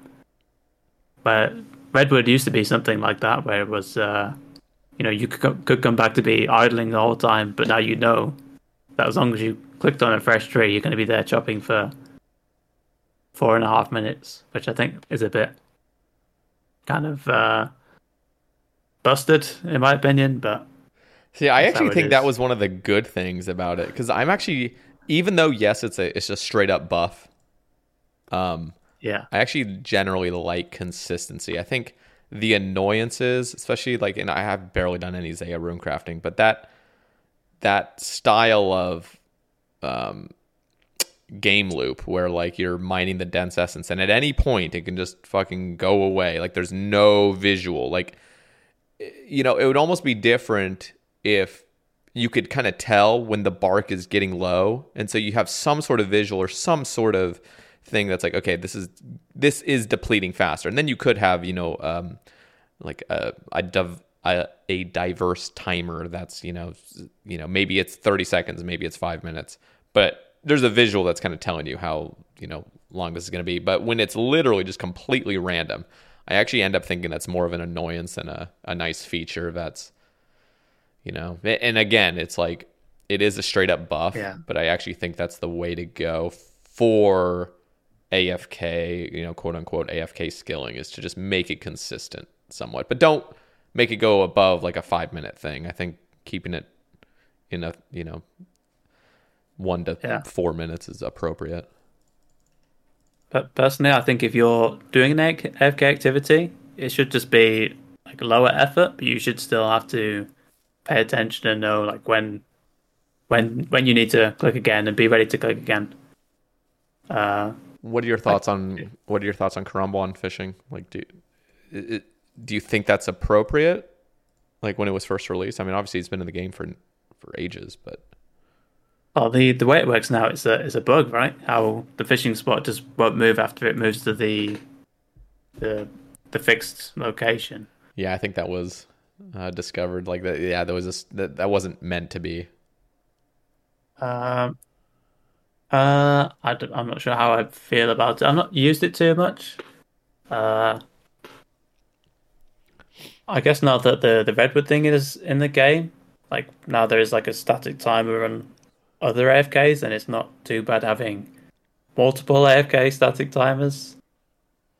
Yeah, I think it would have been better to keep it moving around though, like how, you know, Barbarian fishing works. Because you can literally just go there, and I guess it takes like 3 minutes to fill up the barrel. Mm-hmm.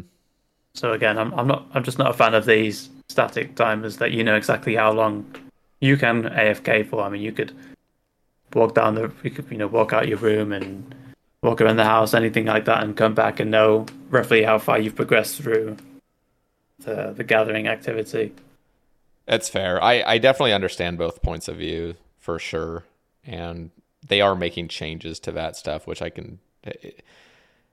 You're right. Like it's not classic RuneScape. Like when I think of, you know, just old school RuneScape, yeah, almost every activity things are moving. Like you can never know, you know, when your resource is going to be gone. But yeah, I don't know. I think this move is not an unhealthy move that they're deciding to do. I think it's actually good, especially with the current player base that. Clear, like we're all entering our 30s at this point, and like we're not just stuck in college all day. So like I obviously have like a unique lifestyle where I just can play out this game all day if I wanted to, but yeah, I can understand other people's points of view where they just want to have a consistent AFK, and I don't think it's the worst thing. Yeah, I definitely take advantage of it. Like when I go to the gym now, I'll definitely be at Redwoods, and I know roughly how long I've got. Before, like I can just, you know, lock my phone or go onto a different tab or something and know exactly how long before I need to go back and click again to keep up with chopping. So yeah, even though I'm not a fan of it, I'm definitely going to be making use of it. Yeah, you gotta especially with your playstyle, you have to take advantage of everything. Yeah, before I had obviously I was using a crystal pickaxe in Volcanic Mine. And now that the tool seed is freed up, I've got the axe, the log basket. So beforehand, I was doing Nightmare Zone while I was in the gym, but with this static timer, it's definitely a lot easier to do something like that when, you know, out and about, out of the house. Totally. I'm actually, well, I'll finish up with forestry real quick. I'm glad that they did make the announcement that they are getting rid of all the random currencies from forestry, just the random fucking items that came from forestry part two. I noticed there was a whole lot, like while I was gathering my anima for the log basket, I noticed there was a whole lot of crap in my inventory that I didn't even know what it was or what it was doing. I just had to Google search for everything, like what are these feathers I'm getting? I know. And then just ended up dropping most of the stuff. It's just like, what are you guys doing? Like, oh my god! Like the whole update just bothers me. It really does. Like there was good things about it, which is just being able to chop with people. I think that was cool that you're not getting punished for chopping with people. But like, what the fuck is up with all these random events? Just nonstop spawning, and there's nothing to do with wood cutting. Yeah, they just crammed as many collection log slots as they could into one bad update. I'm so bothered by it, and the fear is that people on Reddit especially like the update, but my fear is that they don't actually like the update, or they do like the update, but they would have liked any garbage that would have come out. Like you could have introduced sulfur mining and have random events and fucking collection logs, and people would have, and as long as it's better XP, people would have enjoyed it. That's but then there's also just like engagement, like metrics, right? If JGEX sees anyone engaging with it, they think, oh yeah, we've done good, we made a good update here. Oh my god, like, I engage with the content, but it doesn't mean I liked it. It doesn't mean I approve of it being there. And a lot of people who like the current trend seems to be collection log, like focused gameplay. I mean, a lot of these people are going to be doing that as well, but I'm sure they don't want to be doing it. That's exactly what it is. I mean, it's the same thing with Giants Foundry. I see no... There's very, very little that Giants Foundry offers that's actually good quality gameplay. And it comes out, and of course, you know, within 5 hours, you've unlocked 10 collection logs or whatever the hell. So people just, you know, participate in the first bit like, ooh, I'm getting that dopamine of getting a collection log. This wasn't so bad. I got 10 new collection logs or whatever the hell it gives. And it's like... if the XP was halved, let's imagine. Well, first of all, the XP is just busted, so you as an Iron Man, you almost feel obligated to do Giants Foundry. You know, if you're just looking to maximize the bars you have, it's so good. It's definitely good if you're poor as well. Like if you haven't got the money for Blast Furnace, it's really busted. So there is that kind of feeling of, you know, and if you don't like shopscaping, you know, if you don't want to do all that. So, but at the same time, like, so if they didn't have that perk and it didn't have collection logs, like, I don't feel like anybody would have enjoyed that. But because it's kind of, it's hidden almost, it's like you're getting all these things that are masking what the actual product is. And when you do Giants Foundry for longer than the collection logs are offered, it's just like, what is this? Like, this is the worst. I personally hate that. I know it's subjective. It's a subjective take, and I've talked about it for a long time, but it's just one of those things where, like, people will say they enjoy it because they don't know how much better it could have been, and they would have enjoyed anything as long as it has collection logs and some super busted XP rate to it. Yeah. I wanted to also just ask, like, what is your lifestyle like as a 200 mil all mindset player? I mean, you mentioned you go to the gym. What does like your average day look like when you're gaming? So yeah, when I'm gaming, I don't have many, like when I'm at home, I don't have many, responsibilities. So most of my day is freed up. Yeah, I go to the gym, I eat well. That's what I focus on, really. So, you know, I consider myself to be healthy. But then I also play a lot of hours. And then to kind of, well, I say balance it, but it's kind of like the polar opposite when I'm working. I'm basically like never playing. I don't have the opportunity to play, so I'll be, you know, traveling and working, and yeah, kind of it's good to like have a break, I suppose, from the grinding. If you don't mind me asking, look at my... Oh yeah, go for it.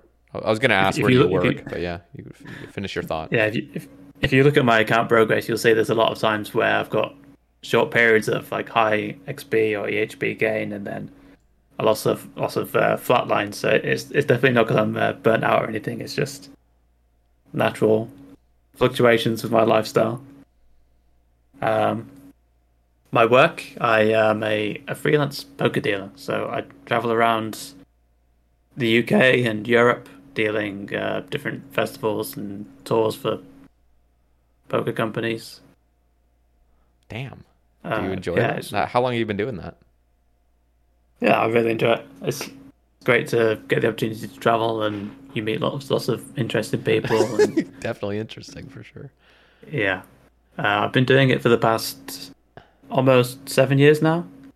So before then, I was working in a casino as a poker dealer, and then left, and I've been freelance since that time.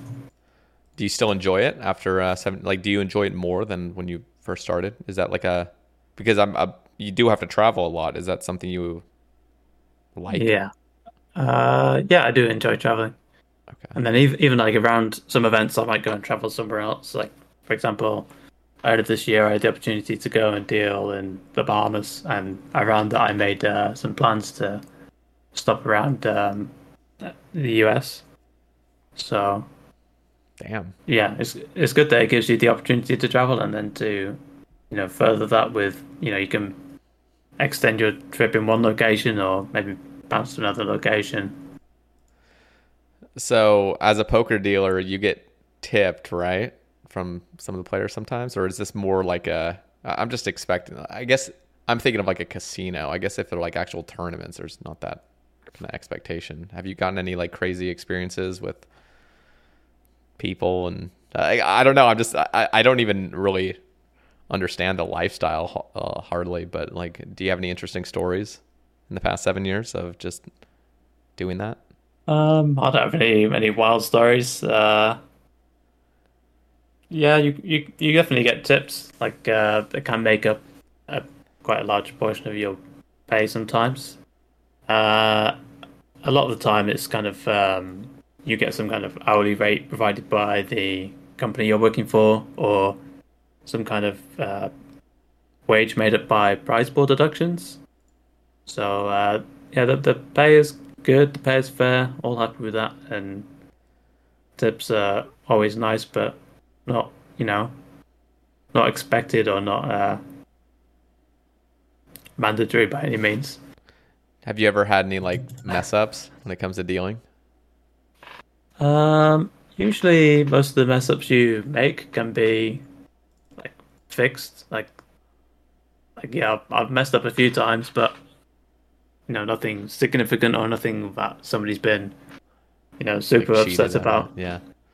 Yeah. There's always like there's some fair way of correcting a mistake. How did you even get into this?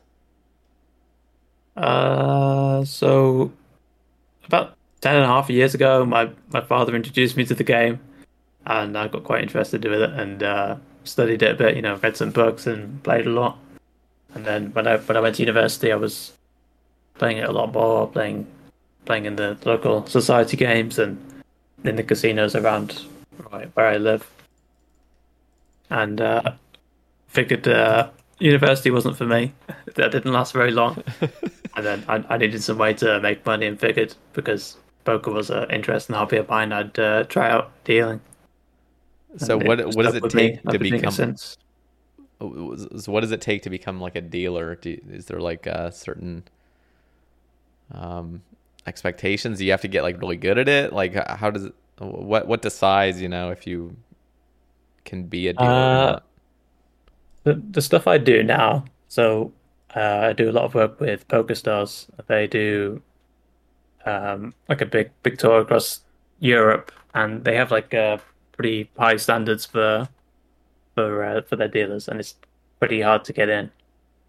But you need to have a really good understanding of the game, of the rules of the game, and also just having a lot of experience is kind of the main thing, really. Like having a lot of practice in what you do, and maybe experiencing a lot of situations and knowing how to react to those. Interesting. That's really cool. That's a cool lifestyle. I've never heard of any. I've never met a person that was a friend that was a poker dealer. That's pretty cool. Have you? Yeah. Is there any other windows of opportunity with that kind of like career path, like that you look forward to, or is this just something you can see yourself doing for the long haul? So far I'm enjoying what I'm doing and happy with what I'm doing. The career progression, I suppose, would be moving from a dealer to a floor person. So, spectating what's going on and basically running tournaments or running, cash games, depending on what's going on wherever you're dealing. So you'd be, supervising basically the tables, and if any disputes came up, then you'd be called in to make a decision on what would happen.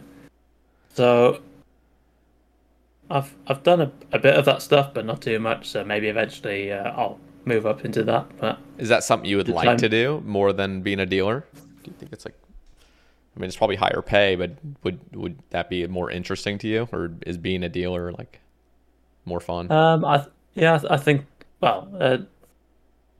it'd probably be a lot harder work, yeah, because obviously being a dealer, you're just sat down all day. You get, you don't have to. It's not too physically exerting, and you get plenty of breaks. When you're running the show, it gets a bit more demanding, and obviously you're always on your feet all the time, so it's a bit more. And obviously you've got more responsibility on you. But yeah, I would enjoy doing something like that as well, and just as much, I think. Interesting. There are some other paths you could take probably in the industry where maybe you wouldn't be so customer facing. Like you could, or maybe just not involved in the poker side of things too much. Like maybe handling the cash or registrations and this kind of thing. It's different routes you can go, but for the most part, the majority of people working in this job are dealers, just because the number of poker tables that need filling is a lot more than the staff that are needed to observe these tables or to fill the other areas of what goes into making a poker event. That's cool. Okay, so kind of transitioning back to RuneScape, I want to ask you, what are your goals for this account now that you've, you don't have 200 mil mining yet, but you have completed your long-term goal of VM. What are you working on right now? And that's the first question I have for you. So in the time since I've finished that, I kind of did some prep work for Slayer. So I mined all the topaz I need. So I did 3-tick mining. That was interesting, a new experience. I don't think I would have been able to do that all the way to 200 mil. I was making a lot of mistakes at the start, but kind of got into more of a flow of it as I progressed. I did 25 hours of it to get all the gems I need. So it was definitely an interesting experience, but pretty glad I did Volcanic Mine for all of that XP. I also had to kill some Zora just to stock up on scales. And for the past week or so, I've been slaying. Pretty much just slaying. And for the foreseeable future, it's going to be jumping between Slayer and runecrafting. So Slayer when I need to get herb seeds, and then runecrafting when I need to top up my runes to, go back to Slayer. So it's just going to be bouncing between the two, I think, for a long time, because these skills take thousands of hours to complete. Slayer and runecrafting definitely aren't fast skills. And runecrafting, you're doing day alt ZMI? Yeah, so I have like millions of day alt already banked just from like mobile time. Like when I go and cook, or if I, you know, if I'm maybe with family or something, I'll just, you know, have the phone up on the side and mm-hmm. AFK the stuff. It's like pretty low intensity and yeah. So when are we getting a teleport directly to the day out mine? Would you be in favor of that, or is that too busted? I don't think that'd be busted. I guess it could be useful for UIM if somehow they were able to get the essence, like because they can't use day out essence at the moment, right? Because it's converted to it's sent to your bank. Sent to the bank, yeah. I don't think it'd be broken. I mean, at the moment, I just use the Sepulchre teleport crystal, and it's like a 20-second run or something. Yeah, that's what I do. I'd rather just be there, though. Makes it a little bit more enticing to do it. Because I haven't mined day alt now for like at least 8 months. That used to be my default, kind of like AFK, but it's something about just that inconvenience of that small run. I know it's like not that big of a deal, but it's just something that I think it's like a mental block. Like I'd rather do something at the bank instead. Yeah, maybe when they eventually continue the quest line in the vampire area, maybe they'll put something in for you then. True, and fucking fix that master clue step up there on the wall. Like the fact that you can't just climb up there directly already is just stupid.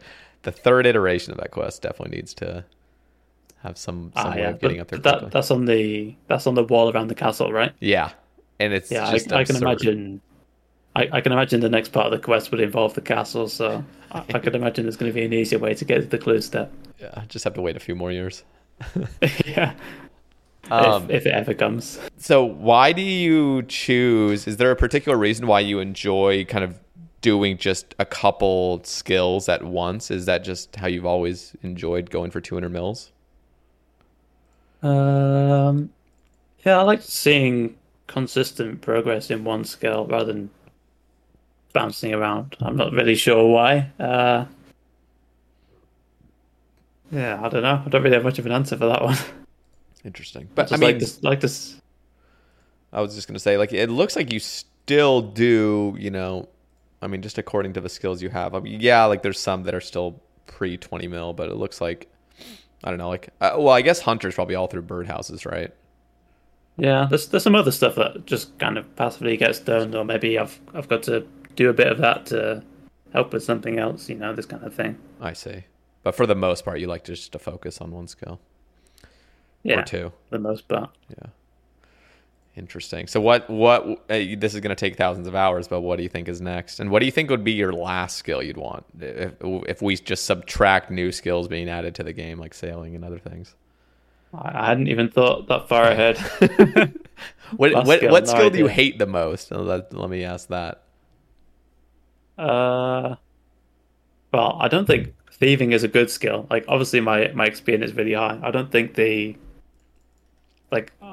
it's a good skill though. Like, how you can just train it by foot pedaling or like with the squirt thing as well. I guess I've not even like seen it or tried it, but I can imagine from, you know, doing the summer garden thing years ago, it's going to be pretty AFK. Yeah, it's AFK. And also, like, fire making is kind of doesn't serve much purpose, and the XP rates are super high. And... Oh, have you done any bonfires even like anything for efficient Iron Man? Like, I actually haven't done any of it. I don't actually. I don't think so. I can imagine there are much better things to AFK. Okay. Like the XP rates are so low, right, from burning the logs. Yeah. It's like, is it a third XP? Is that what it is, or like half, or something like that? I think it's like a third. Yeah. Okay. And I actually haven't done it. Is it every 4 ticks? Do you know, or is it slower than that? I think it's 4 tick, but I'm not sure. Maybe it's 4 tick and half the XP then, or something like that. Yeah, something. Oh. Which skill am I going to finish last is an interesting question. Maybe the gatherers, maybe like wood cutting or fishing, because these are going to be the ones that I'm going to be doing like long term, like zero time as much as I can. Probably doing either redwoods or 5-tick barbarian fishing, so I can imagine those would be some of the last ones, if I ever got there, the last ones to be finished. So this is kind of an odd question. I don't know if you've thought about this, but maybe you have. What would you imagine your... theoretically, if you get to 200 mil all, what rank do you think you will have achieved if you consistently play as you are right now? Have you ever thought about that? Yeah, as a hardcore, assuming you don't die. I think probably somewhere around 4th or 5th would be achievable. Okay. Do you think who do you think would be above you? Just the people that are already 1, 2, and 3? And 4, potentially? Yeah. So, obviously, 5th Hardcore Iron Man LOL would be... he's going to be number 1. There's kind of no question about that now, unless he something happens and he dies. Yeah. Yeah.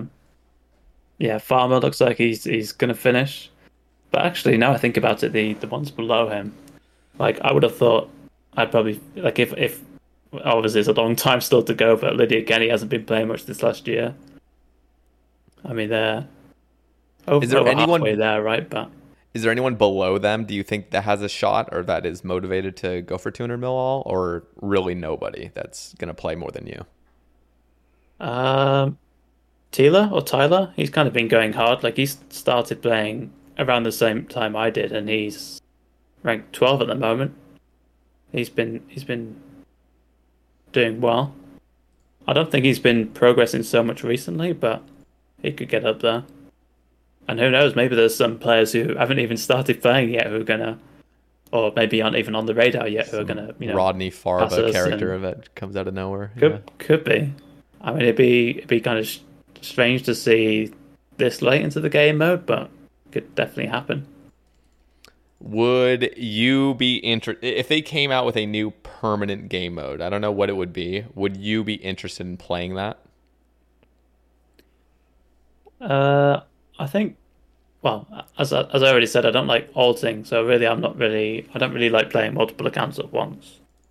So who knows? Maybe I would do something super AFK on a new game mode that could maybe benefit me if I wanted to, you know, go crazy on it some other time, but it definitely wouldn't be a focus. I think I would want to continue progressing the Hardcore Iron Man.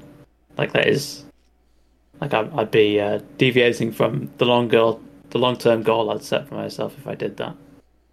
I see. Cool. I'm fairly committed to this.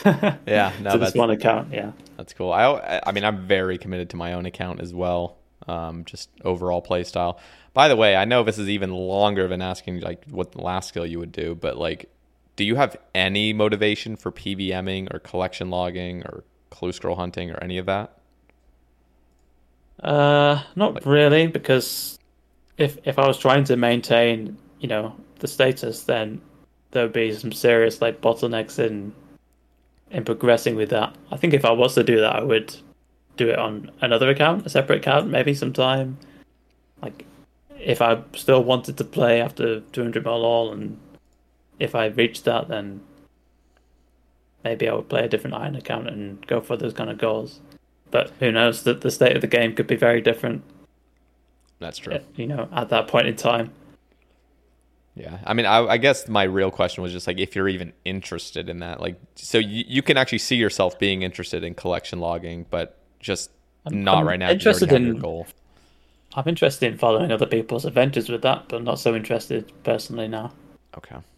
You know what's sorry, I just interrupted. I was just gonna say, Hey Jace, I think, is one of those players that just fascinates me because, like, beyond getting 200 mil all, now he's like actively doing collection logging, and it seems odd for a skiller to get so into collection logging in a sense. I guess he is really just a completionist player in a sense, but I don't know. Yeah, I have been watching him a lot the past year or so, and yeah, it's impressive, his, you know, dedication to that grind, like how much time he spends on stream doing all the completionist content, and then also, like, all the time you must spend off stream, preparing like caskets and all this kind of stuff. tons and tons of time. Yeah, he's a super, super long-term player that's just been hella consistent. I don't know if you know, and I don't really know particularly. I don't think Iron Higer's playing that much. He's actually dominating on leagues right now. He's top 10 in leagues, which is I always find fascinating. I would fucking love it if Iron Higer got rank 1 in leagues and league points, but I was hoping that he would become like super, super collection log Iron Man focused in a selfish sense. Like I would have loved that kind of sort of like, I'm not really competing, but I would love to have seen the competition, like how far Iron Higer can take his account, but it doesn't look like he plays as much anymore. I don't know if you know any differently. I do kind of check up on it sometimes. Like he was making some progress on the collection log website with stuff, but I don't think I don't think he's gone as hard as he did with the 200 mil grind. Yeah, like I don't know much about him at all, like anymore. Like as soon as he hit 200 mil, the first thing he did was leave the clan, pretty much leave Olympus. Really?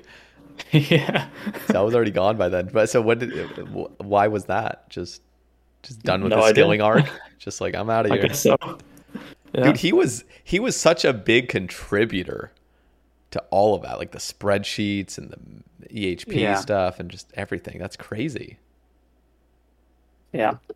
He's fascinating. Like I always think those like mysterious players are very fascinating, like Lynx Titan as well. Just like, who are you, dude? Just fucking beat everyone and then just dip. Just like, nah, like, fuck you guys, no closure, just I'm the best. Yeah, it'd be interesting to see how Iron Man metas like evolve now that he's not there, because like obviously he was like mathing out all the finer details of everything.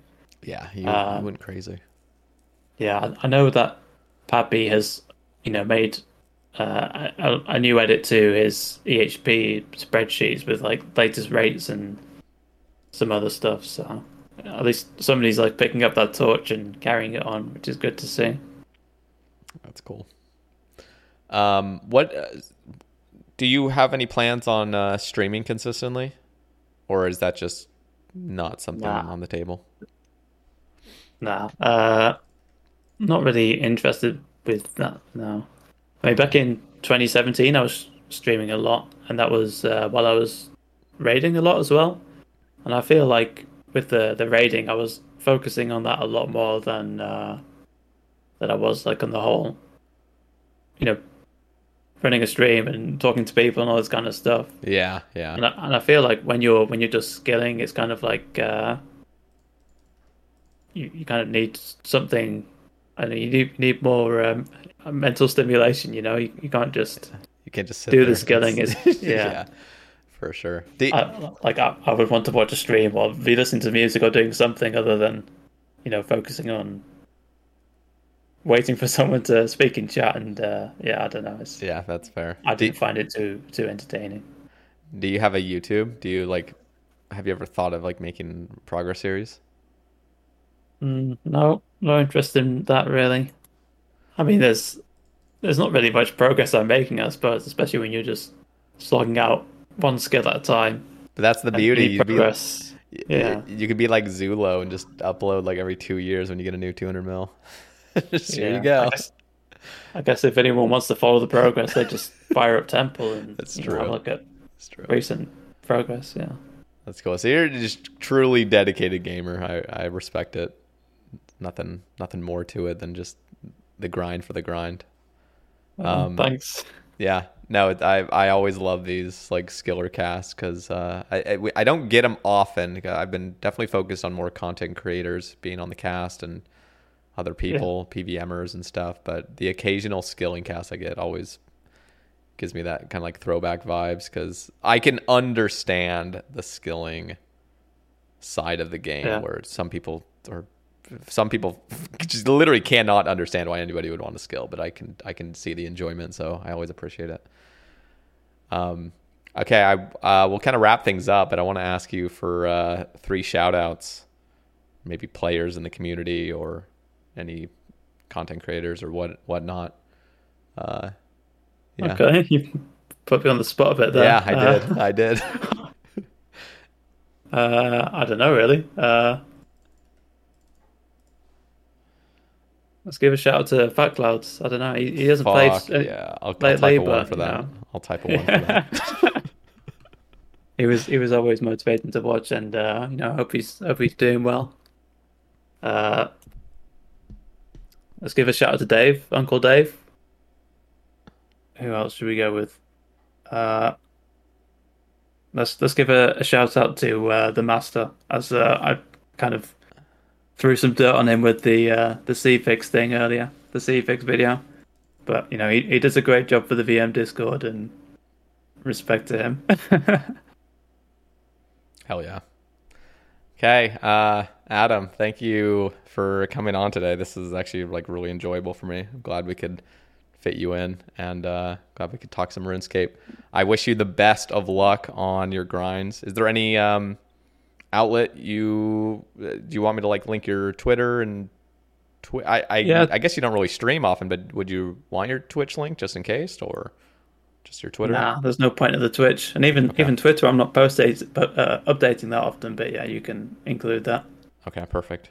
Thank you again. For those still listening, if you guys want to support the cast, down in the description, there's a Patreon link as well as a YouTube membership link where you can pledge for $2 a month for support. And also go follow One False Step. He's not active, but you can at least know where he is and what he's doing on his Twitter potentially. And thank you again. Yeah, thanks for having me. Glad you enjoyed it. You're awesome. Welcome. Thank you guys for listening, and we'll catch you in the next one. Peace.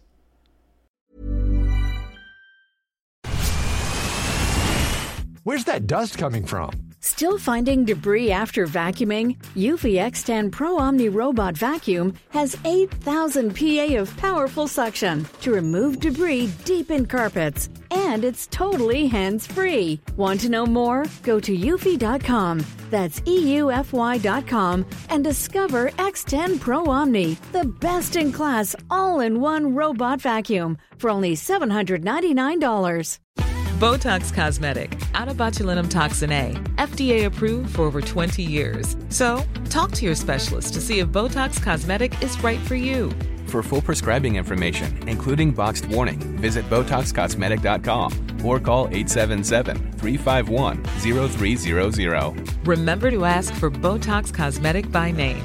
To see for yourself and learn more, visit BotoxCosmetic.com. That's BotoxCosmetic.com.